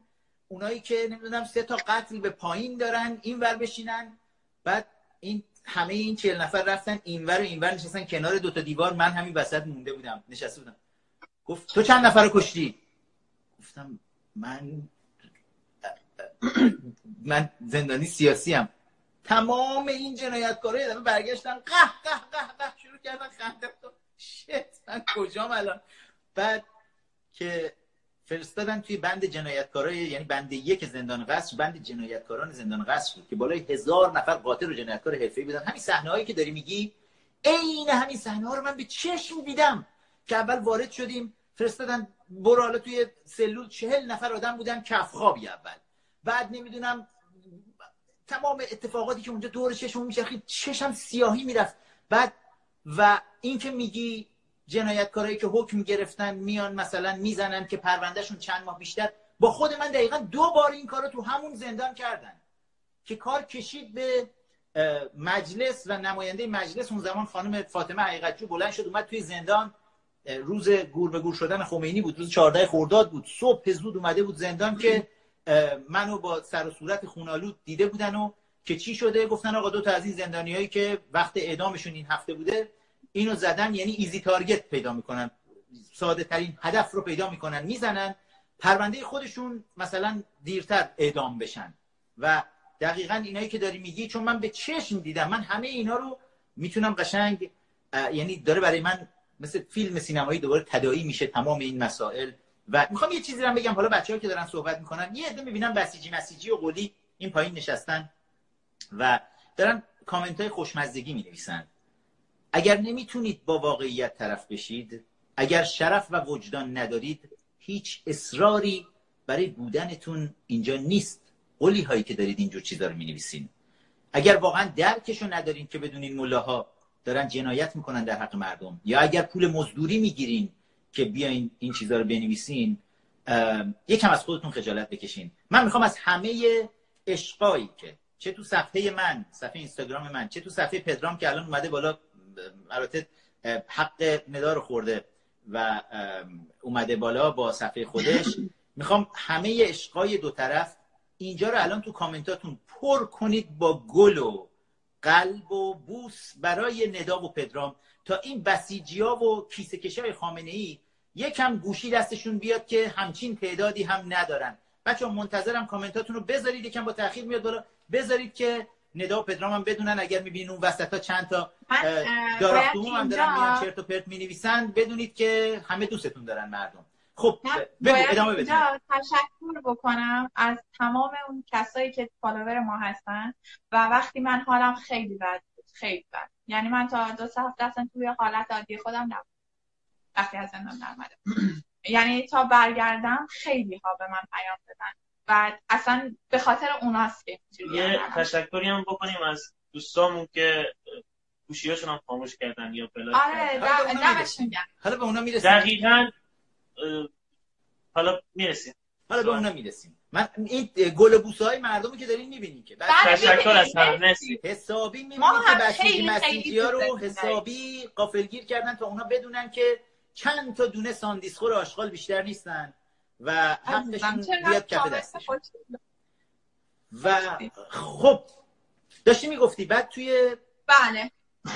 بعد اینا رو که به من گفتن چی بعد فهمیده بودن که من از بند میترسم. خب قاعدتا وقتی این چیزا رو میشنوی دوست نداری وارد بند بشی. بعد صبح به صبح ساعت ده صبح که بچه ها رو انتقال به بند می‌دادن منو صدا می‌کردن. می‌گفتم تو هم انتقال به بند هستی می‌رفتم تا بغل افسر نگهبان. همه رو میفرستادن من میموندم. یه نگاه به من می‌کرد و می‌گفت برو امروز نوبتت یعنی هر روز من این پنج روزی که اونجا بودم با این دلهوره که خب امروز منو دیگه حتما میفرستن من میگذروندم. و وقتی برمیگشتم داخل قرنطینه همش گریه می‌کردم. می‌گفتن چند نفر اونجا بودن که باهاشون دوست شده بودن. یعنی دوستم بودن. خب همسنم بودن و واقعا هم بیگناه بودن. نمی‌دونم الان اجازه اینو دارم که اسمشون رو بیارم. ولی جرمایی که انجام داده بودم مثلا یکی از دوستان که باشون آشنا شدم به خاطر یه شلوار شلوارش پاره بود. پاره بوده برای اون اونجا بود و باهاش دوست شدم. به من گفت چرا گریه می‌کنی؟ می‌گفتم من الان خوشحالم که اینجا. خب؟ یعنی یه کاری با من کرده بودن من به همون قرنطینه راضی باشم. و خوشحال باشم از اینکه به بنده انتقال پیدا نکردم. روز پنجم اگه دوست داشتی اسم. بچه ها رو می‌خوای بگی دوست داشتی بگو. اگر نمی‌دونم از خودشون اجازه ندارم چون با هیچ کدومشون در تماس نبودم نمی‌دونم که اجازه دارم اسمشون رو بگم. ولی یکی دو تا از همین بچه اینستاگرام بودن که اونجا بودن. آره. و اونم اجازه ندارم بگم چون واقعا به من. گفتن اگه رفتی بیرون این کار نکن نکن. بعد روز پنجم منو صدا زدن گفتن یعنی توی بلندگو اعلام کردن به قول حبی نمی‌دونم چی چی شما براتون نمی‌دونم چی گذاشتن تشریف بیارین برای خیلی که فکر آره. به عربی می‌خونن قبل من آزادی. متوجه هم نشدم. فقط گفت ندا یعنی قلبم داشت از سینم میومد بیرون. خوشحال بودم. رفتم گفتم اسم من صدا زدن من آزادم. گفتن آره برو کارهای آزادی انجام که یه کارت تلفنی برای ما صادر شده بود. اونو از من گرفتن. البته من بگم کارت تلفن من اصلا ازش نتونستم. چون هیچ شارژی نداشت. فقط یک بار تونستم توی زندان تماس بگیرم. اونم time ش دو دقیقه بود. که کارت دولتی بود. گفتن این کارت دولتی که می‌تونی فقط خبر بدی به خانوادت که کجا هست. من زنگ زدم به مادرم. گفتم الو من حالم خوبه؟ شماره برادرم ازش گرفتم. چون من شماره هیچ کس حفظ نبودم. یه دونه شماره پدرام بود یه شماره مادرم. گفتم شماره نیما رو به هم بده که اگه مشکل پیش اومد با اون تماس بگیرم. اونم سری برام خون نوشتم دو دقیقه تموم شد. قطع کردم. همین. بعد بعد خانوادت این مدت اصلا تونسته بودن بیان سر بزنن پیگیر بشن؟ تونسته بودن اصلا بدونن کجا باید برادرم- برن پیگیر بشن؟ برادرم پدرام که به خواهرش تماس گرفته بود گفته بود که ما رو کجا بردن. برادرم رفته بود شعبه 16 بازپرسی ولی راش نداده بودن داخل. گفتن تا یک شنبه اه، بریم. حالا هر کاری که می‌خواین انجام بدین رو انجام بدین. یک شنبه باید بیاین. ولی می‌دونستن که ما رو بردن منو بردن قرچک و پدرامو بردن برام. میگم پدرامو بردن ابی براش. خب بعد و بعد اومدی بیرون. و- روز آزادی هم بگم که تایمی که ما رو آزاد کردن رو به خانواده همون یه ساعت جلوتر گفته بودم که من هیچکی دنبالم نیومده بود. یه ون بود که من و یه خانم دیگه و سه نفر بودیم. نشستیم تا داخل اون یه سرباز همراه بود با یه خانم دیگه که چادری بود. نشستیم ما رو بردن میدون شاب دولتینی و اونجا به ما گفتن که حالا می‌تونی خودتون برید ما. عجب. بریم سراغ پدرام. خب. چه خبر شد من هم مثل ندا که من البته با بم بردم یک سمن نبود با کلاس نبود. رفتیم رفتیم تو انگشت نگاری شدیم عکس گرفتن از این شماره انداختن گردنم اونم عکس گرفتیم. بعد من دو روز در قرنطینه بودم.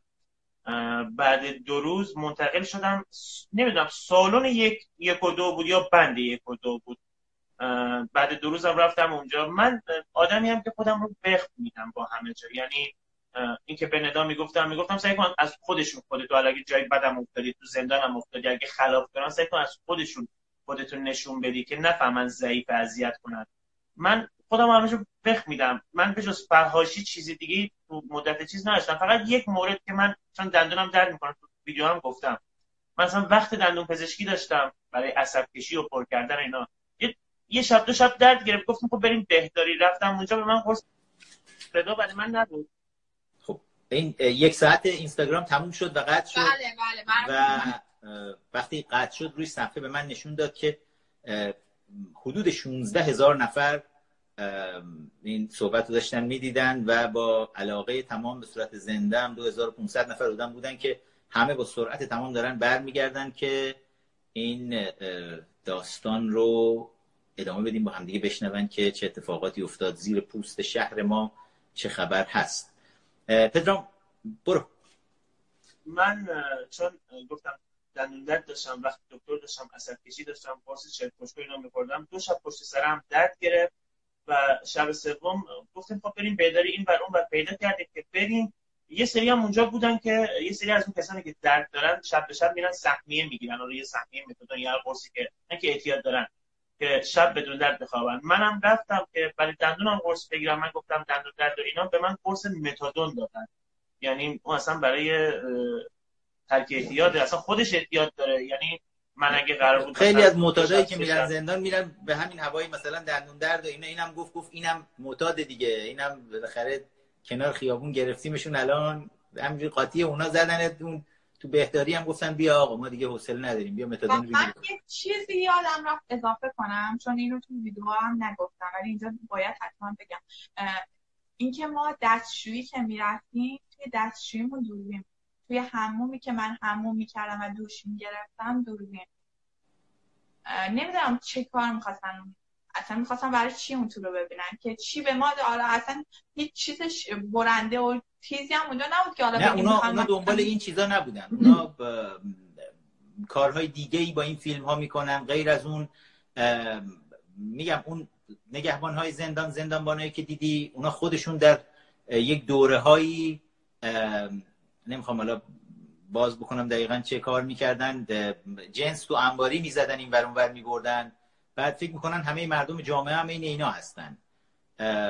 بالا درباره جنس تو انباری زدن هم از اصطلاحات زندان بود که میگم چون خود اینا واقعا آدمای کثیفی بودن همه رو از جنس خودشون می‌دیدن و برای همین همه چی رو پای دوربینا میپاییدن که وقت خرید و فروش و پخش مواد مخدر در داخل زندان کنترلش از دست خود زندانبانا خارج نشه چون دست خود زندانباناست و خیلی هم تجارت پرسودیه براشون توی زندانا و نمی‌خوان یه وقت دست زیاد من می‌خواستم در مورد این موضوع صحبت کنم گفتم که اینو بگم. چون من توی ویدئویی که گرفتیم انقدر تایم کوتاه بود نمی‌تونستم همه چیز رو توضیح بدم. یادم رفت که اینو بگم.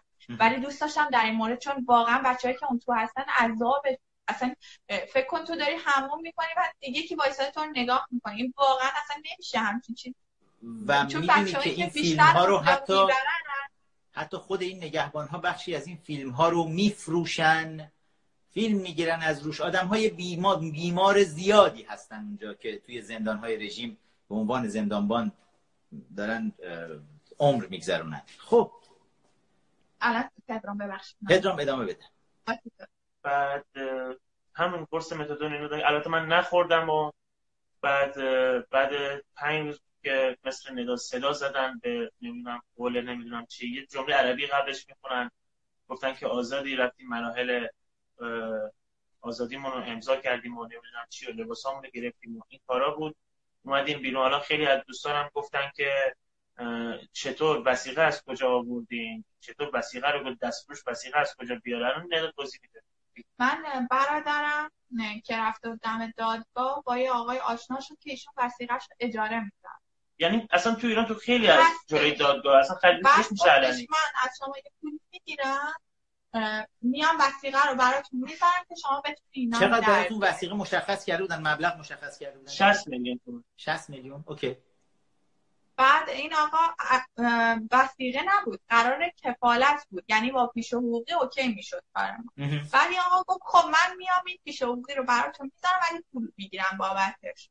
که 13 میلیون برای پدرام 13 میلیون برای من. که برادر ندا 13 میلیون منو. برادر من داد 13 میلیون پدرام هم پدرش داد. بعد اومد توی دادگاه که بذاره پرونده ما رو نشونش دادن. و بازپرس بهش گفت تو اصلا می‌دونی برای کیا داری وسیقه می‌ذاری؟ گفتش نه اینا چیکار کردن؟ خب برگاه ما رو نشون داد. طرف گفت نه من اصلا نمی‌ذارم.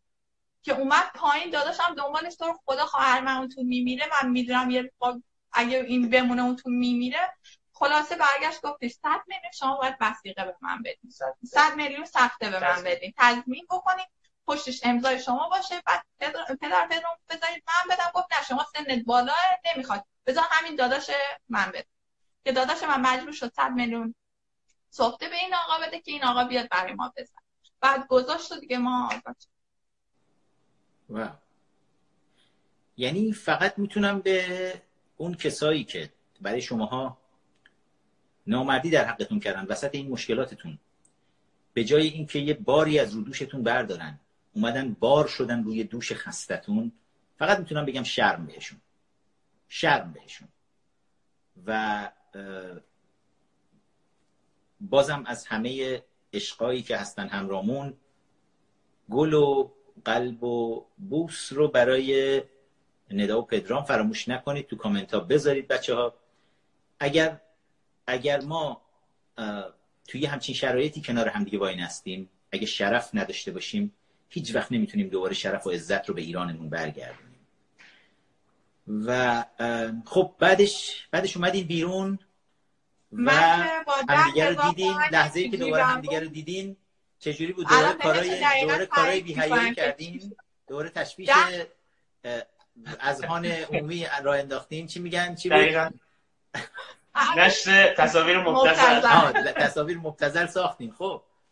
بعد من ده تومن توی جیبم بود. رفتم به یه آقایی که اونجا تاکسی وایستاده. گفتم آقا میشه منو ببری تا میدون راهن اه، گفتم که آقا من ده تومن بیشترم ندارم آه. بگم بهت که نگی بعدم پول بیشتر چون ده تومن بیشتر ندارم. یه نگاهی به من کرد گفتش که خب چرا بیشتر نگی؟ گفتم به خدا همین الان از زندان آزاد شدم.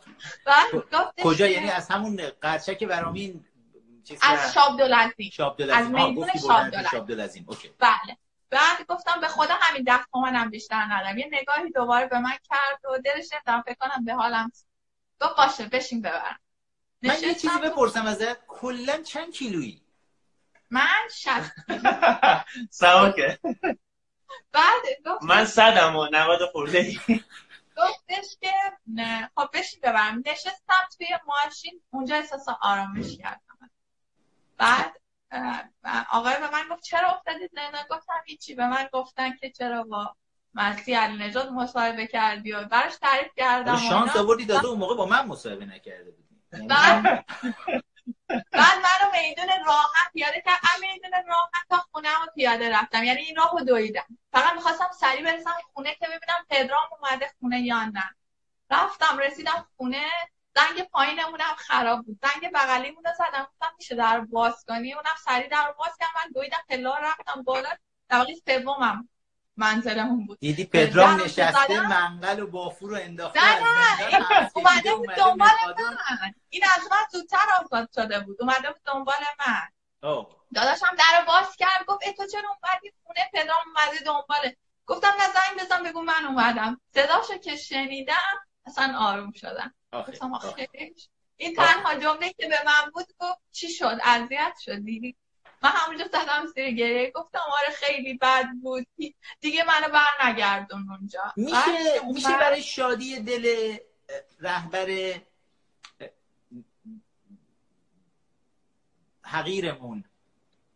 همین الان یه دونه از اون صحنه های چی بود اسمش؟ پدرام؟ مبتذل نشر تصاویر مس- مبتذل مستهجن. از سامانه مخابراتی کشور میشه چیز کنید همین الان بسازید. من ندا ماشم کنه من اوکی من حتی این تصویر منم بود که من اینجوری من اینجوری صورتشو گرفته بودم ما چشمی کردم.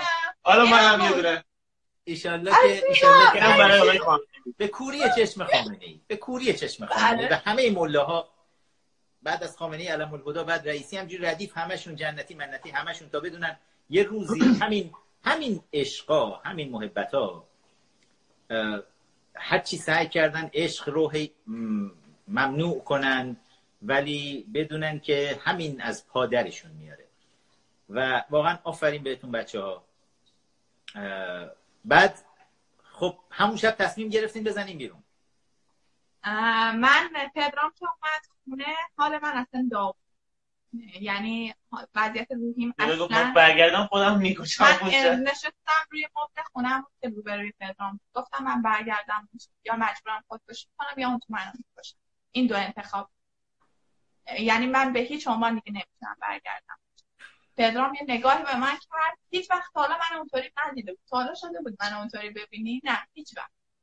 من خیلی خیلی روحیه شاد دارم. یعنی همیشه لبخند رو هنوزم مثل من, من خودم آره، یه اعتراف بکنم. چون من ویدیوهای زیادی ازتون دیده بودم. اون لحظه ای که دیدم یه ویدیویی گذاشتین و با چشمای اشکبار داری از زندان می گفتم ای داد بیداد ای داد بیداد که چی گذشته به این بچه ها و واقعا یعنی اوج اون حس احساست رو می‌شد قشنگ درک کرد توی چهرت. حالا دیگه ببین پدرام چه سوالی داشته؟ دقیقا پدرام بیشتر به خاطر من اگه می‌بینید خارج شد از ایران به خاطر من بود. چون من واقعا نمی‌تونستم البته من فکر کنم برای آنتالیا خارج شده ها. این نه. پدرام اگه خارجم شد از کشور به خاطر من خارج بعد یه میگن که با کدوم پول و فلان. ما با ده میلیون تومن پول که پول پیش خونه و فروش وسایل خونه بود که با ده تومن پول از کشور خارج شدیم. بعد از راه زمینی هم خارج شدیم از کشور. ما این 500 تومن شاید شده باشه هزینه خارج شدنمون. ما حتی نمی‌دونستیم که اصلا ممنوع خروج هستیم یا نه خب؟ چون قبلش اصلا نمی‌دونستیم اینا باید به ما ابلاغیه بدن که شما ممنوع خروج هستیم نمیشه از کشور خارج بشید بعد یکی از دوستان به ما گفت که شما ممنوع خروج باشید اینو باید به شما بگن. اگه احتمالا رفتیم و گیر کردیم یا شما, یعنی شما گرفتن بگین داریم میریم مسافرت آره مسافرت به ما اعلام هم نشد که ما ممنوع خروج حتی ما با یک قاچاقچی هم صحبت کرده بودیم که اونم ما رو میشناخت. مثلا می‌خواست مجانی ما رو رد کنه. تا دقیقه 90 که تصمیممون عوض شد گفتیم خب اگه ما رو اونجوری بگیرن میگن فرار از کشور فلان. میاد رو پرونده. اینجوری بگیرن میگن میگیم خب ما داشتیم می‌رفتیم مسافرت. بعد چیزی به ما که نگفتیم. خارج شدیم دیگه. زمینی هم خارج شدیم. با یه سمند زردم سمندا چه می‌کنن؟ این سمندا چه می‌کنن؟ بعد چند روز بعد از بیرون اومدن از زندان اومدیم بیرون؟ ما فکر کنم یک هفته یک شد. یک هفته شد اومدیم. اوکی.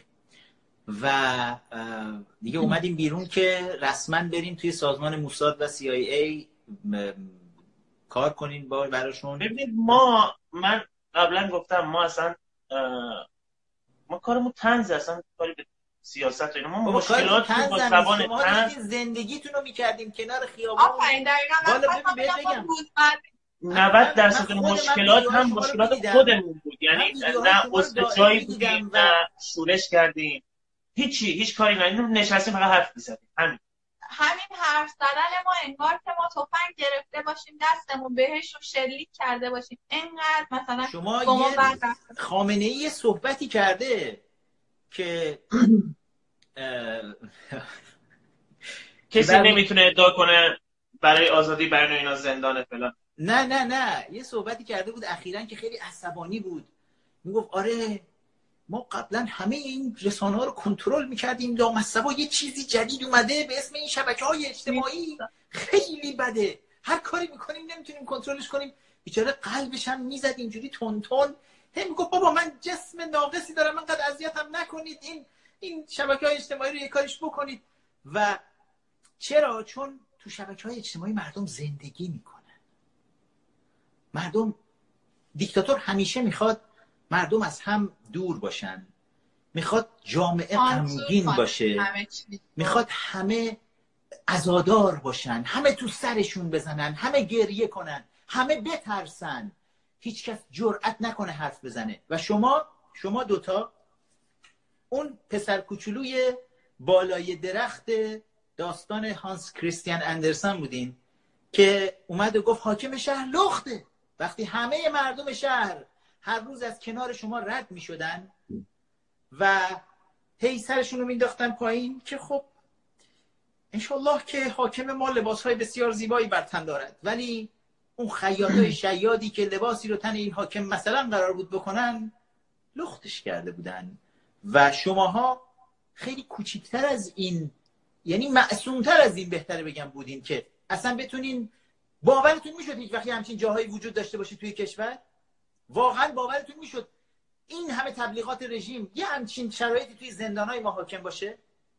می‌دونید یعنی تو چهل سال گذشته می‌دونید تو چهل سال گذشته هیچ وقت باورم نمی‌شد. همچین چیزی تو زندانامو بگذره. هیچ وقت. باورم نمی‌شد. من خودم اولین زندانم توی 16 سالگیم بود. اصلا باورم نمی‌شد. بعد توی 18 19 سالگی تو زندان اطلاعات ارومیه از حیات دانشگاه اومدن منو برداشتن بردن. انداختن زندان.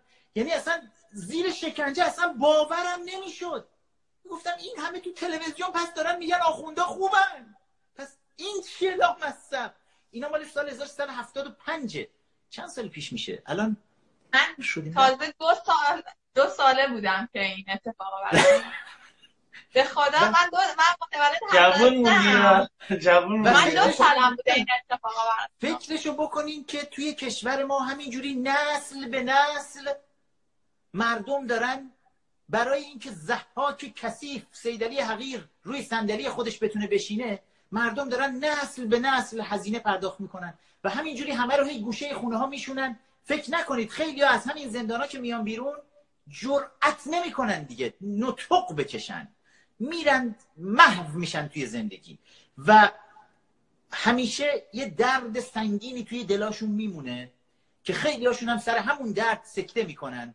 ولی شماها خوششانسین که فرصت پیدا کردین. حالا می‌تونین درباره دردتون صحبت بکنین. نه فقط صحبت بکنین. حالا می‌تونین تو فضای آزاد بجنگین با چیزی که دیدین.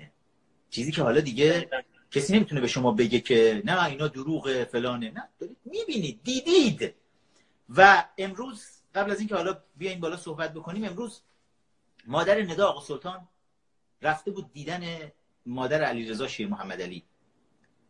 یادتون هست گفتین درباره دی ببین همه ماها یه جورایی به همدیگه وصل میشیم یه جایی. دی 96 وقتی بله. اعتراضات شد گفتین کنار بسات شما یه دونه گاز اشکاور زدن. دی 96 رو ما بچه های کنگره ملی ایرانیان مردم رو دعوت کرده بودیم بیان بیرون. خودمونم باورمون نمی‌شد همچی اتفاقاتی بیفته.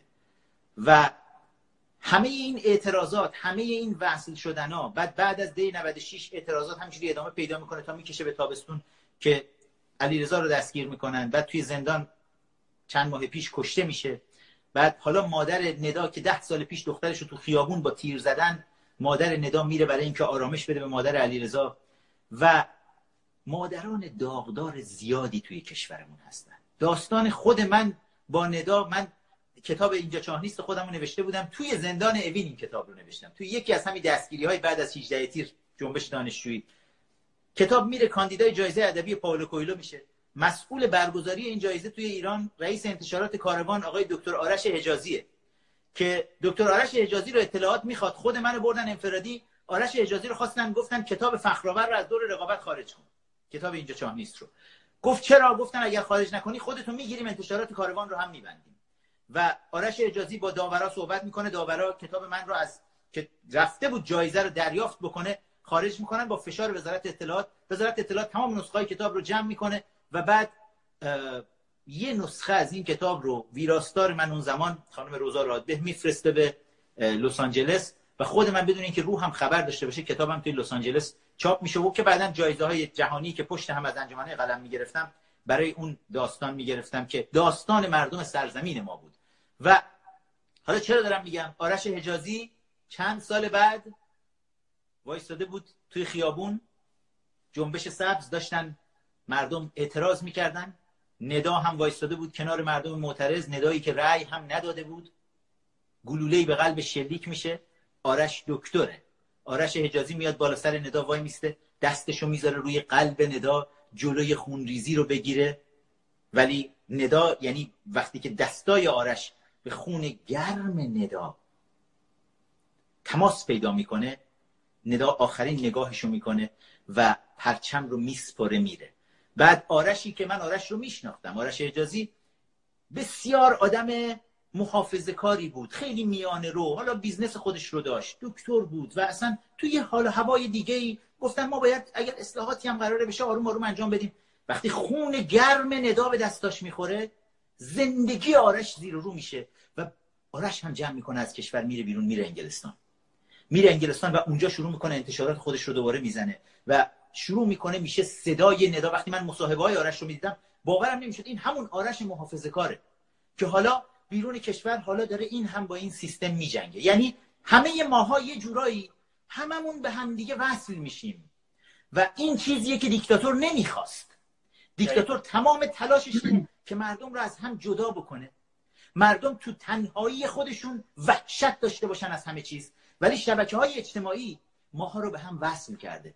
ماها ترسمون کنار همدیگه میریزه. ماها می‌تونیم دست مزدورای رژیم رو رو بکنیم کنار همدیگه. و می‌تونیم کنار همدیگه دوباره شجاعت هامون رو با هم تقسیم بکنیم. شادی هامون رو با هم تقسیم بکنیم. دقیقا و مطمئن باشید که همین کنار هم ایستادن های ما زحاک ماردوشی رو که به کشور ما حاکم شده و وقتی میگن توی قصه ها می‌گفتن زحاک مغز جوون ها رو باید هر روز می‌گرفتن به خورد دمار روی دوشش می‌دادن. ما می‌گفتیم چه افسانه هایی میبافن زحاک امروز ایران دقیقا داره همین کار می‌کنه. دقیقا دارن مغز جوانهای ما رو قلب جوانهای ما رو یکی یکی می‌کشن به خورد مارهای روی دوشش که چیا هستن؟ مار اصلاح طلب و مار اصولگرا. دارن به خورد هر دوی اینها میدن که تهش بتونه فقط زحاک یک روز بیشتر تا فردا بشینه روی صندلی خودش.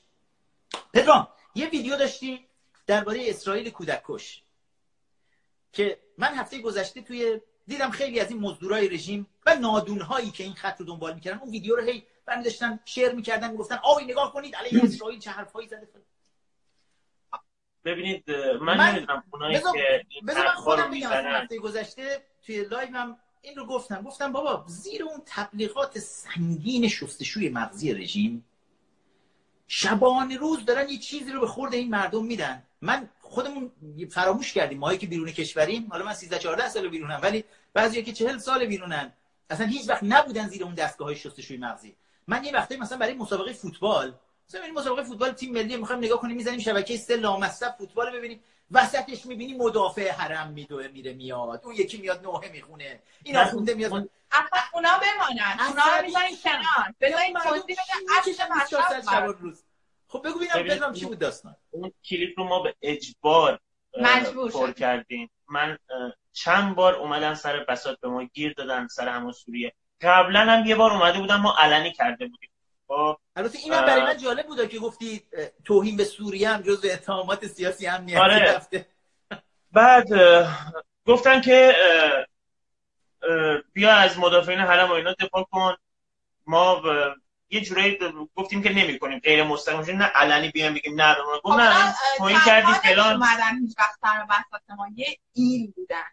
اومدن. یعنی دقیقاً ده آره نفر می اومدن می‌بره کنار صحبت کنه فلان بعد خب پدرام تنها من گفتن که سر اسرائیل بیا مثلا یه چنین کلیپ بده فلان. من گفتم اوکی کشور من که نیست. اگه از من بخوان اینجا دروغ بگم نمیگم من. واسه همین اصلا زدیم بیرون. چون گفت حرفاتون رو نقص کنیم خب؟ گفت بگین که گول خوردین فکر در صورتی که حرفی که ما راجع به ایران راجع به سیاست زدیم همه درست بود. گفتم فلان گفتم خب باشه فلان کشور اشکال نره میام میگم. چرا اینو گفتیم؟ ببینید من نمی‌دونم کسانی که این حرف رو می‌زنن داخل ایران فعالیت کردن یا نه. یه جاهایی شما باید کوتاه بیاید. یه جاهایی ما یه ما هم کلیپ نمی‌دادیم. خب می‌دونستیم اوضاع داره قاطی میشه. یه جاهایی با عقب بکشی یه جایی با کوتاه بیای یه جایی باید وقتی اونجا هستی زیر دستشون نمی‌تونی مستقیم بری جلو. یه جایی با عقب نشینی کنی اونجا هم مجبور برای ادامه دادن. برای اینکه بتونیم ادامه بدیم. یعنی یه طوری تهدید علنی رو به ما کردن یعنی به پدرام گفتن. سر همون بساتم که اومده بودن ندا برگرد حکمه رو بگو. من بهش گفتم که اول که اومدن یه نفر بالای سر من پایستاد بقیهش پدرام بردن اون بعد که باهاش صحبت کنم. بعد من می‌خواستم ازش ازش بگیرم. برای این اون آدم رو گذاشته که من نتونم ازش فیلم بگیرم. بعد من گفتم آقا برای چی شوهرمو بردین اونجا چیکارش دارین که بردینش اونجا گفت بشین سر گفتم بشین سر چیه؟ بلند شدم رفتم و گفتم آقا چی شده؟ چیه؟ الان چرا دور کردین شوهر من؟ گفتش که تو کاری که به شما رفتی نداری دخالت نکنی گفتم من حکمتون رو ببینم چشم. حکمتون رو ببینم چشم. البته ما تو همون کلیپ هم بازم حرف خودمون رو زدیم. بله. اونو زدیم که بعد پیام داد گفت قرار نبود چیز کنی. استفاده نکنن از این اتفاقا دقیقا. ما تو اونو حرف خودمون زدیم که باز اونا بازم ناراحت بودن که گفتن آقا قرار نبود که یه چنین چیزهایی رو بگی. فلان ما رو خودم اضافه کرده بودم. اینا سوریه فلسطین خط قرمز شده خب بعد قرار شده بود که ما دیگه اصلا کاری به کار اونور نداشته باشیم. خب مرسی مرسی که اینو گفتی. فکر می‌کنم اگر کسانی بودن که بیمار نبوده باشن و گول خورده باشن این مدت این دو هفته و شما رو آزار داده باشن فکر می‌کنم دیگه براشون روشن شده باشه که داستان چی هست. خب ما از این بر... ما از این ور کلیپ قبلی گفتیم آقا فلسطین مفر از اون ور گفتیم گروه های سوریه. خب چطور فرق تو اون جب نیستن. ایران شما فعالیت دقیقاً کسایی که بودن می‌دونن. داستان چیه؟ نمی‌تونی یه ضرب بری جلو. شاید شما بیت ایران باشه اینقدر فشار نباشه. نتونن اینقدر طرف پیام میده آقا تو کوچه با چاقو تو رو می‌زنم. خب این نمیشه بعد کوچه رو اسم کوچه ما. اسمش فرنوش بود. پیام میده اسید میپاشم خب اینجور وقتا تو وقتی دستت خالیه خب باید یه قدم بری عقب. ما که دیوونه نیستیم یهو بریم یعنی یعنی تهدید کرده بودن که اسید میان میپاشن تهدید خیلی زیاد و با اسم کوچه؟ آره اسم کوچه تو همون کوچهتون فرموش می‌زنیم خب این این دقیقاً این دقیقاً خود اطلاعاتی ها بودن چون کسی دیگه ای نمی‌تونست اینجوری دسترسی در این حد داشته باشه و و خب, خب دقیقاً من به پدرام گفتم یه آدم عادی خوشحالم خوشحالم که کجا زندگی می‌کنم. خوشحالم که سالم سالم اومدید بیرون ولی بعد یه قولی بدید اینجا جلوی همه. همه اینایی که عشقایی که براتون عاشقانه این همه قلب و گل گذاشتن از فرصتی که الان توی دنیای آزاد براتون فراهم میشه از این فرصت استفاده بکنید برای اینکه صدای رسای اون مردمی باشید که همچنان زیر این مصیبت و گرفتاری دارن زندگی می‌کنن. ما اصلا خسته نشید. قوی تر از قبل. خیلی ما اگه می‌خواستیم کارمون رو قطع کنیم یه توبنامه اونجا می‌دادیم. دیگه این این دم بسته نمی ما میگیم بسته نمیشه. نمی‌تونن. تا وقتی که مشکلی باشه ما میگیم فرقی نداره. من ندا رو دیگه نمی‌تونن ساکت کنن. من الان می‌خوام که صدای خیلی ها باشم که الان اونجا گیرن. آفرین بهتون. می‌خوام صدای اونا رو همه بشنون. و امیدوارم که شبکه های امیدوارم که شبکه های تلویزیونی.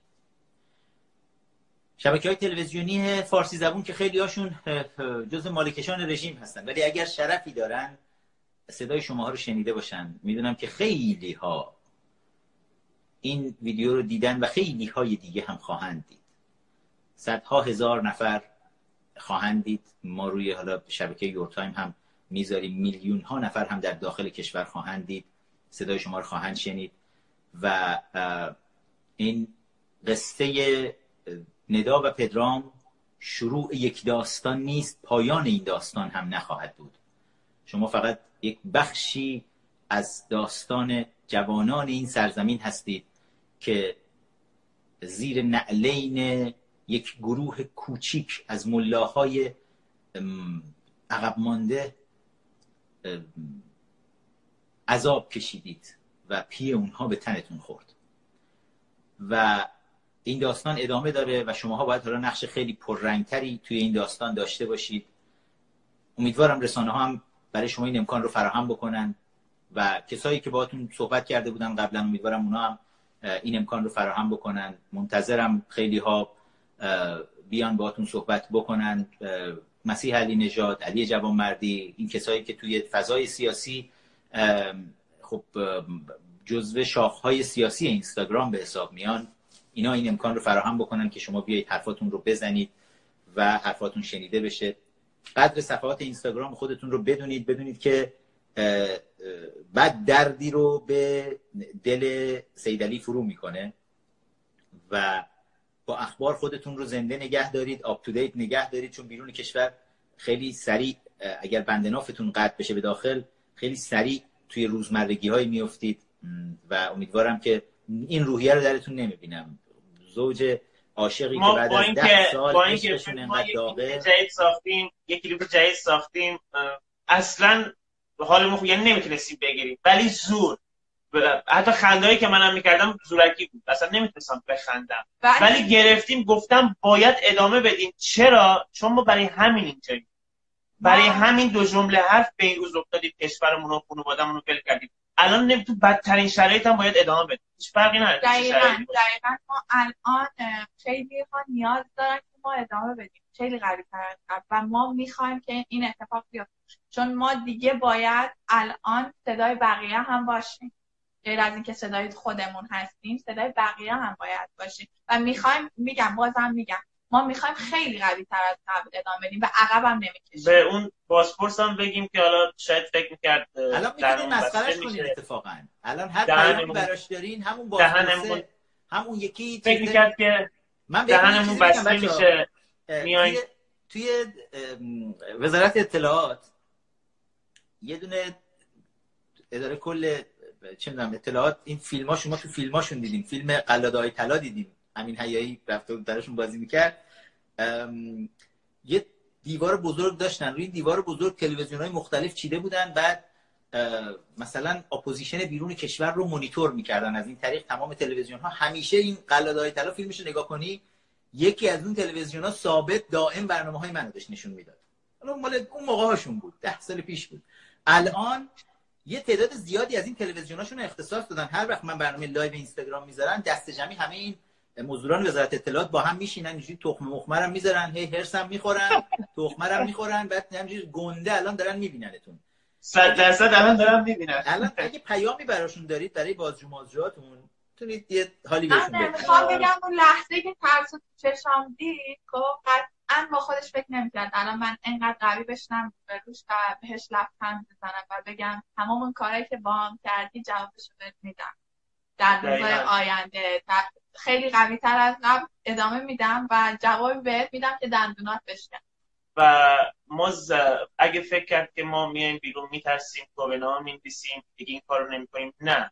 ما دهنمون بسته نمیشه و تا وقتی هم که این بخشی ها اصلا اسم انسان رو نمیشه تا وقتی هم که این بخشی ها هستن ما اگه اسام دستمون باشه ادامه میدیم. یعنی ما خودمون رو بازنشست نمی کنیم تا روزی که زنده ایم تا روزی که نفس بگیریم تا روزی که اینا برن. یعنی اینا دیگه نباشن. درود بهتون بچه درود بهتون. حالا ما هم توی کنگره ملی باهاتون کار زیاد داریم. فعلا دربارش اینجا باهاتون صحبت نمی کنم باهاتون کار زیاد داریم. ولی آفرین بهتون به ایستادگیتون به شرفتون به انسان دوستیتون. همه اینا رو نگه دارید. نگه داشتنش توی جنگل opposition بیرون سخته. ولی این روحیه رو نگه دارید. و امیدوارم صحبت امشب ما این کمک رو بهتون کرده باشه که اون بار سنگینی که رو دوشتون حس می‌کردید برداشته شده باشه. از اینجا به بعد یه, قول آره یه درخواستی هم من دارم. از کسانی که دارن فعالیت می‌کنن. اگه یکی تو ایران داره فعالیت می‌کنه خب نگین اطلاعاتیه. میاد بیرون نگین دنبال پناهندگیه. جاش نیستی شما هر موقع می‌تونین ما رو قضاوت کنین که راهی که تا حالا ما اومدیم و شما اومدیم اگه چیزی در مورد ما نمی‌دونین از خودمون بپرسین. سعی نکنین یکی که ما رو قضاوت کرد با اون همراه بشین از خودمون بپرسید شاید ما توضیحی براش داشته باشیم. همینطور که آدرسی توی بانکوور کانادا گذاشتن. آدرس خونمون رو گذاشتن اونجا. گذاشتن و میگن پدرام رفتن اونجا و یه سری رفتن به ما پشت میدن میگن آره اینا معلوم بود برای فرهندگی این کارا رو می‌کنن. ونکوور کانادا ونکوور کانادا می‌دونین کجاست؟ کانادا می‌دونم کجاست ولی رو ونکوور شد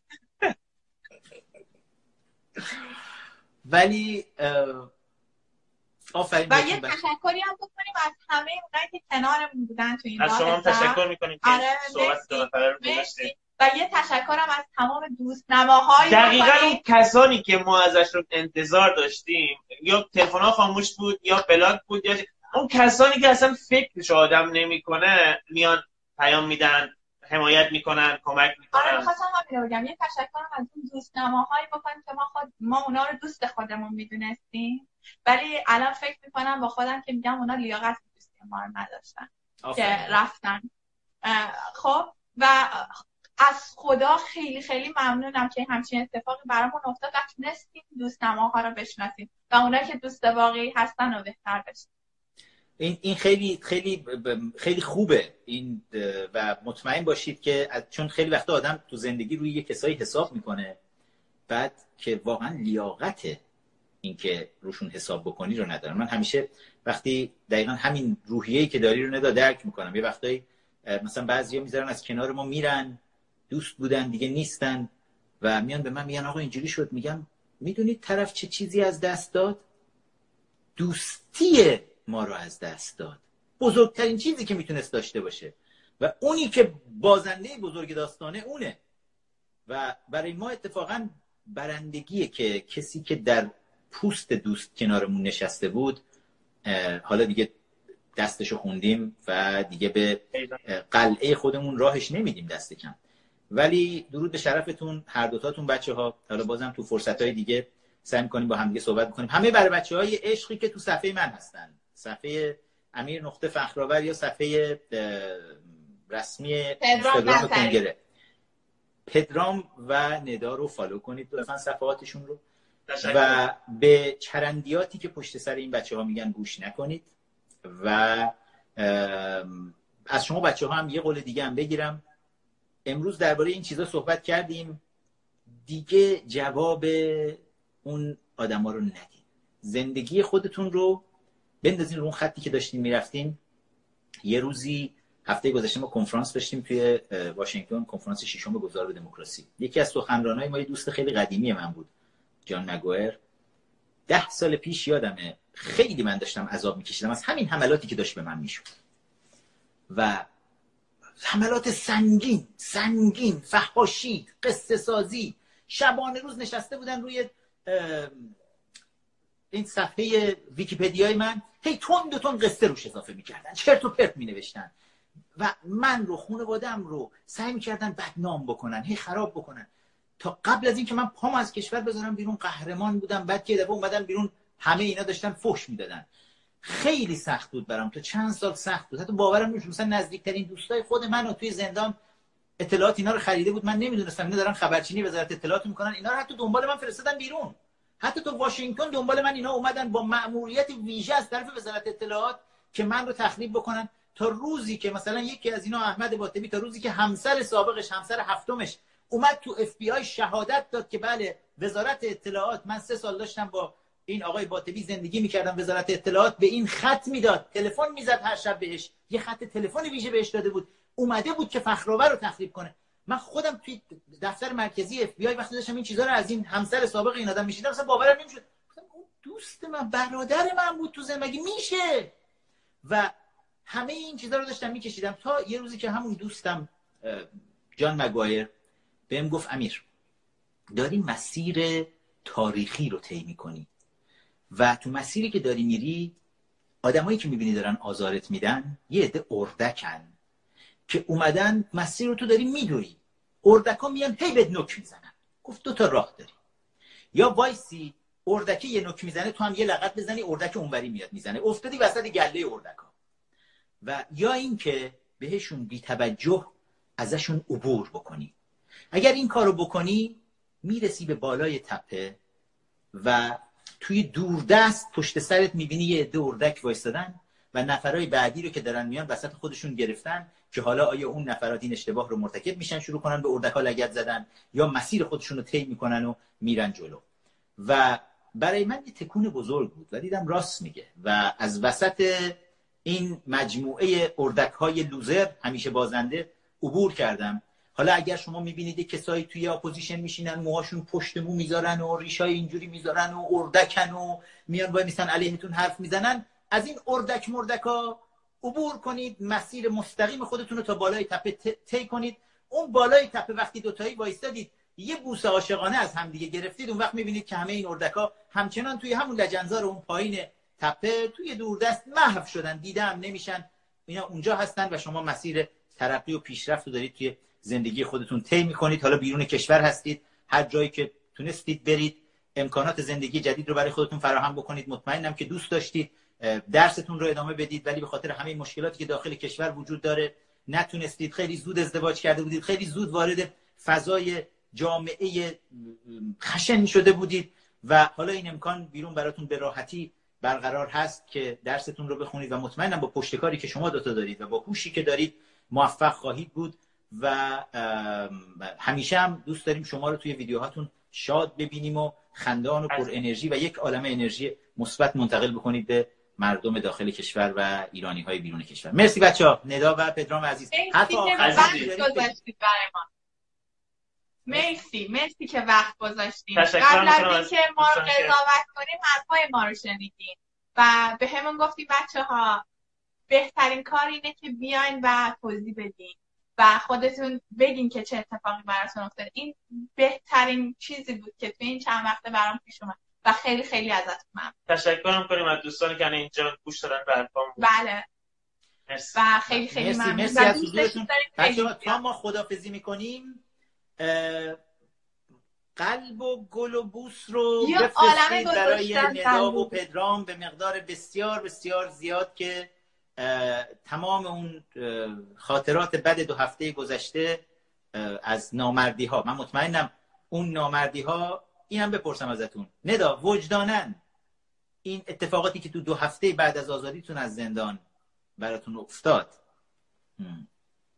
تلختر نبود از اتفاقاتی که توی زندان برات افتاده بود؟ من وارد اینستاگرام هم که می شدم کلی پیام می گرفتم که واقعا روحیم رو بدتر یعنی اگه بخوایم حساب کنیم من نصف روحیم رو به خاطر این پیام از دست وقتی اومدم بیرون. یعنی واقعا قلبم شکست. یه جاهایی واقعا احساس کردم که این حق من نیست که اینطوری با هم رفتار بشه. من که تازه از زندان آزاد شدم و روحیم رو باید به دست بیارم ولی اینطوری با هم رفتار میشه. واقعا بعضی اوقات با خودم می‌گفتم به پدرامم گفتم. گفتم ما چیکار کردیم که اینجوری شده؟ چیکار کردیم که ما اینطوری شناختن؟ چیکار کردیم که اینطوری با همون رفتار داره میشه؟ درود به شرفتون. درست میشه. همه این چیزا جامعه اون جامعه بیماری شده اما بالاخره دست به دست همدیگه یه راه حل خوبی برای این بیماری پیدا می‌کنیم. مرسی بچه ها کار باهاتون حالا زیاده. مرسی از شما. پاینده ایران بدرود. مراقب خودتون باشید. خدا نگهدار. خب دوستان عزیز قول بودن درباره دلار هم باتون صحبت بکنم. اما انقدر این بحث شیرین و طولانی بود که بذاریم برای یه روز دیگه. فردا سعی می‌کنم با منشر محمدی صحبت بکنم. همراه باشید. یک بخشی از گفتم ما قهرمانان خودمون رو نباید فراموش بکنیم به سال روز کشته شدن اکبر محمدی. برادر منوشهر نزدیک شدیم. این هفته است. و می‌خوام در این مورد باتون حتما حرف بزنم و از منوشهر بشنویم درباره خاطرات اون سالها. هم سلولی من بود در زندان اوین منوچهر و همینطور هم کلاسی من بود توی دانشکده حقوق. و حرفای زیادی هست که شاید برای بعضی از شماها جالب باشه که بشنوید. به یزدان پاک میسپارمتون پاینده ایران و بدرود.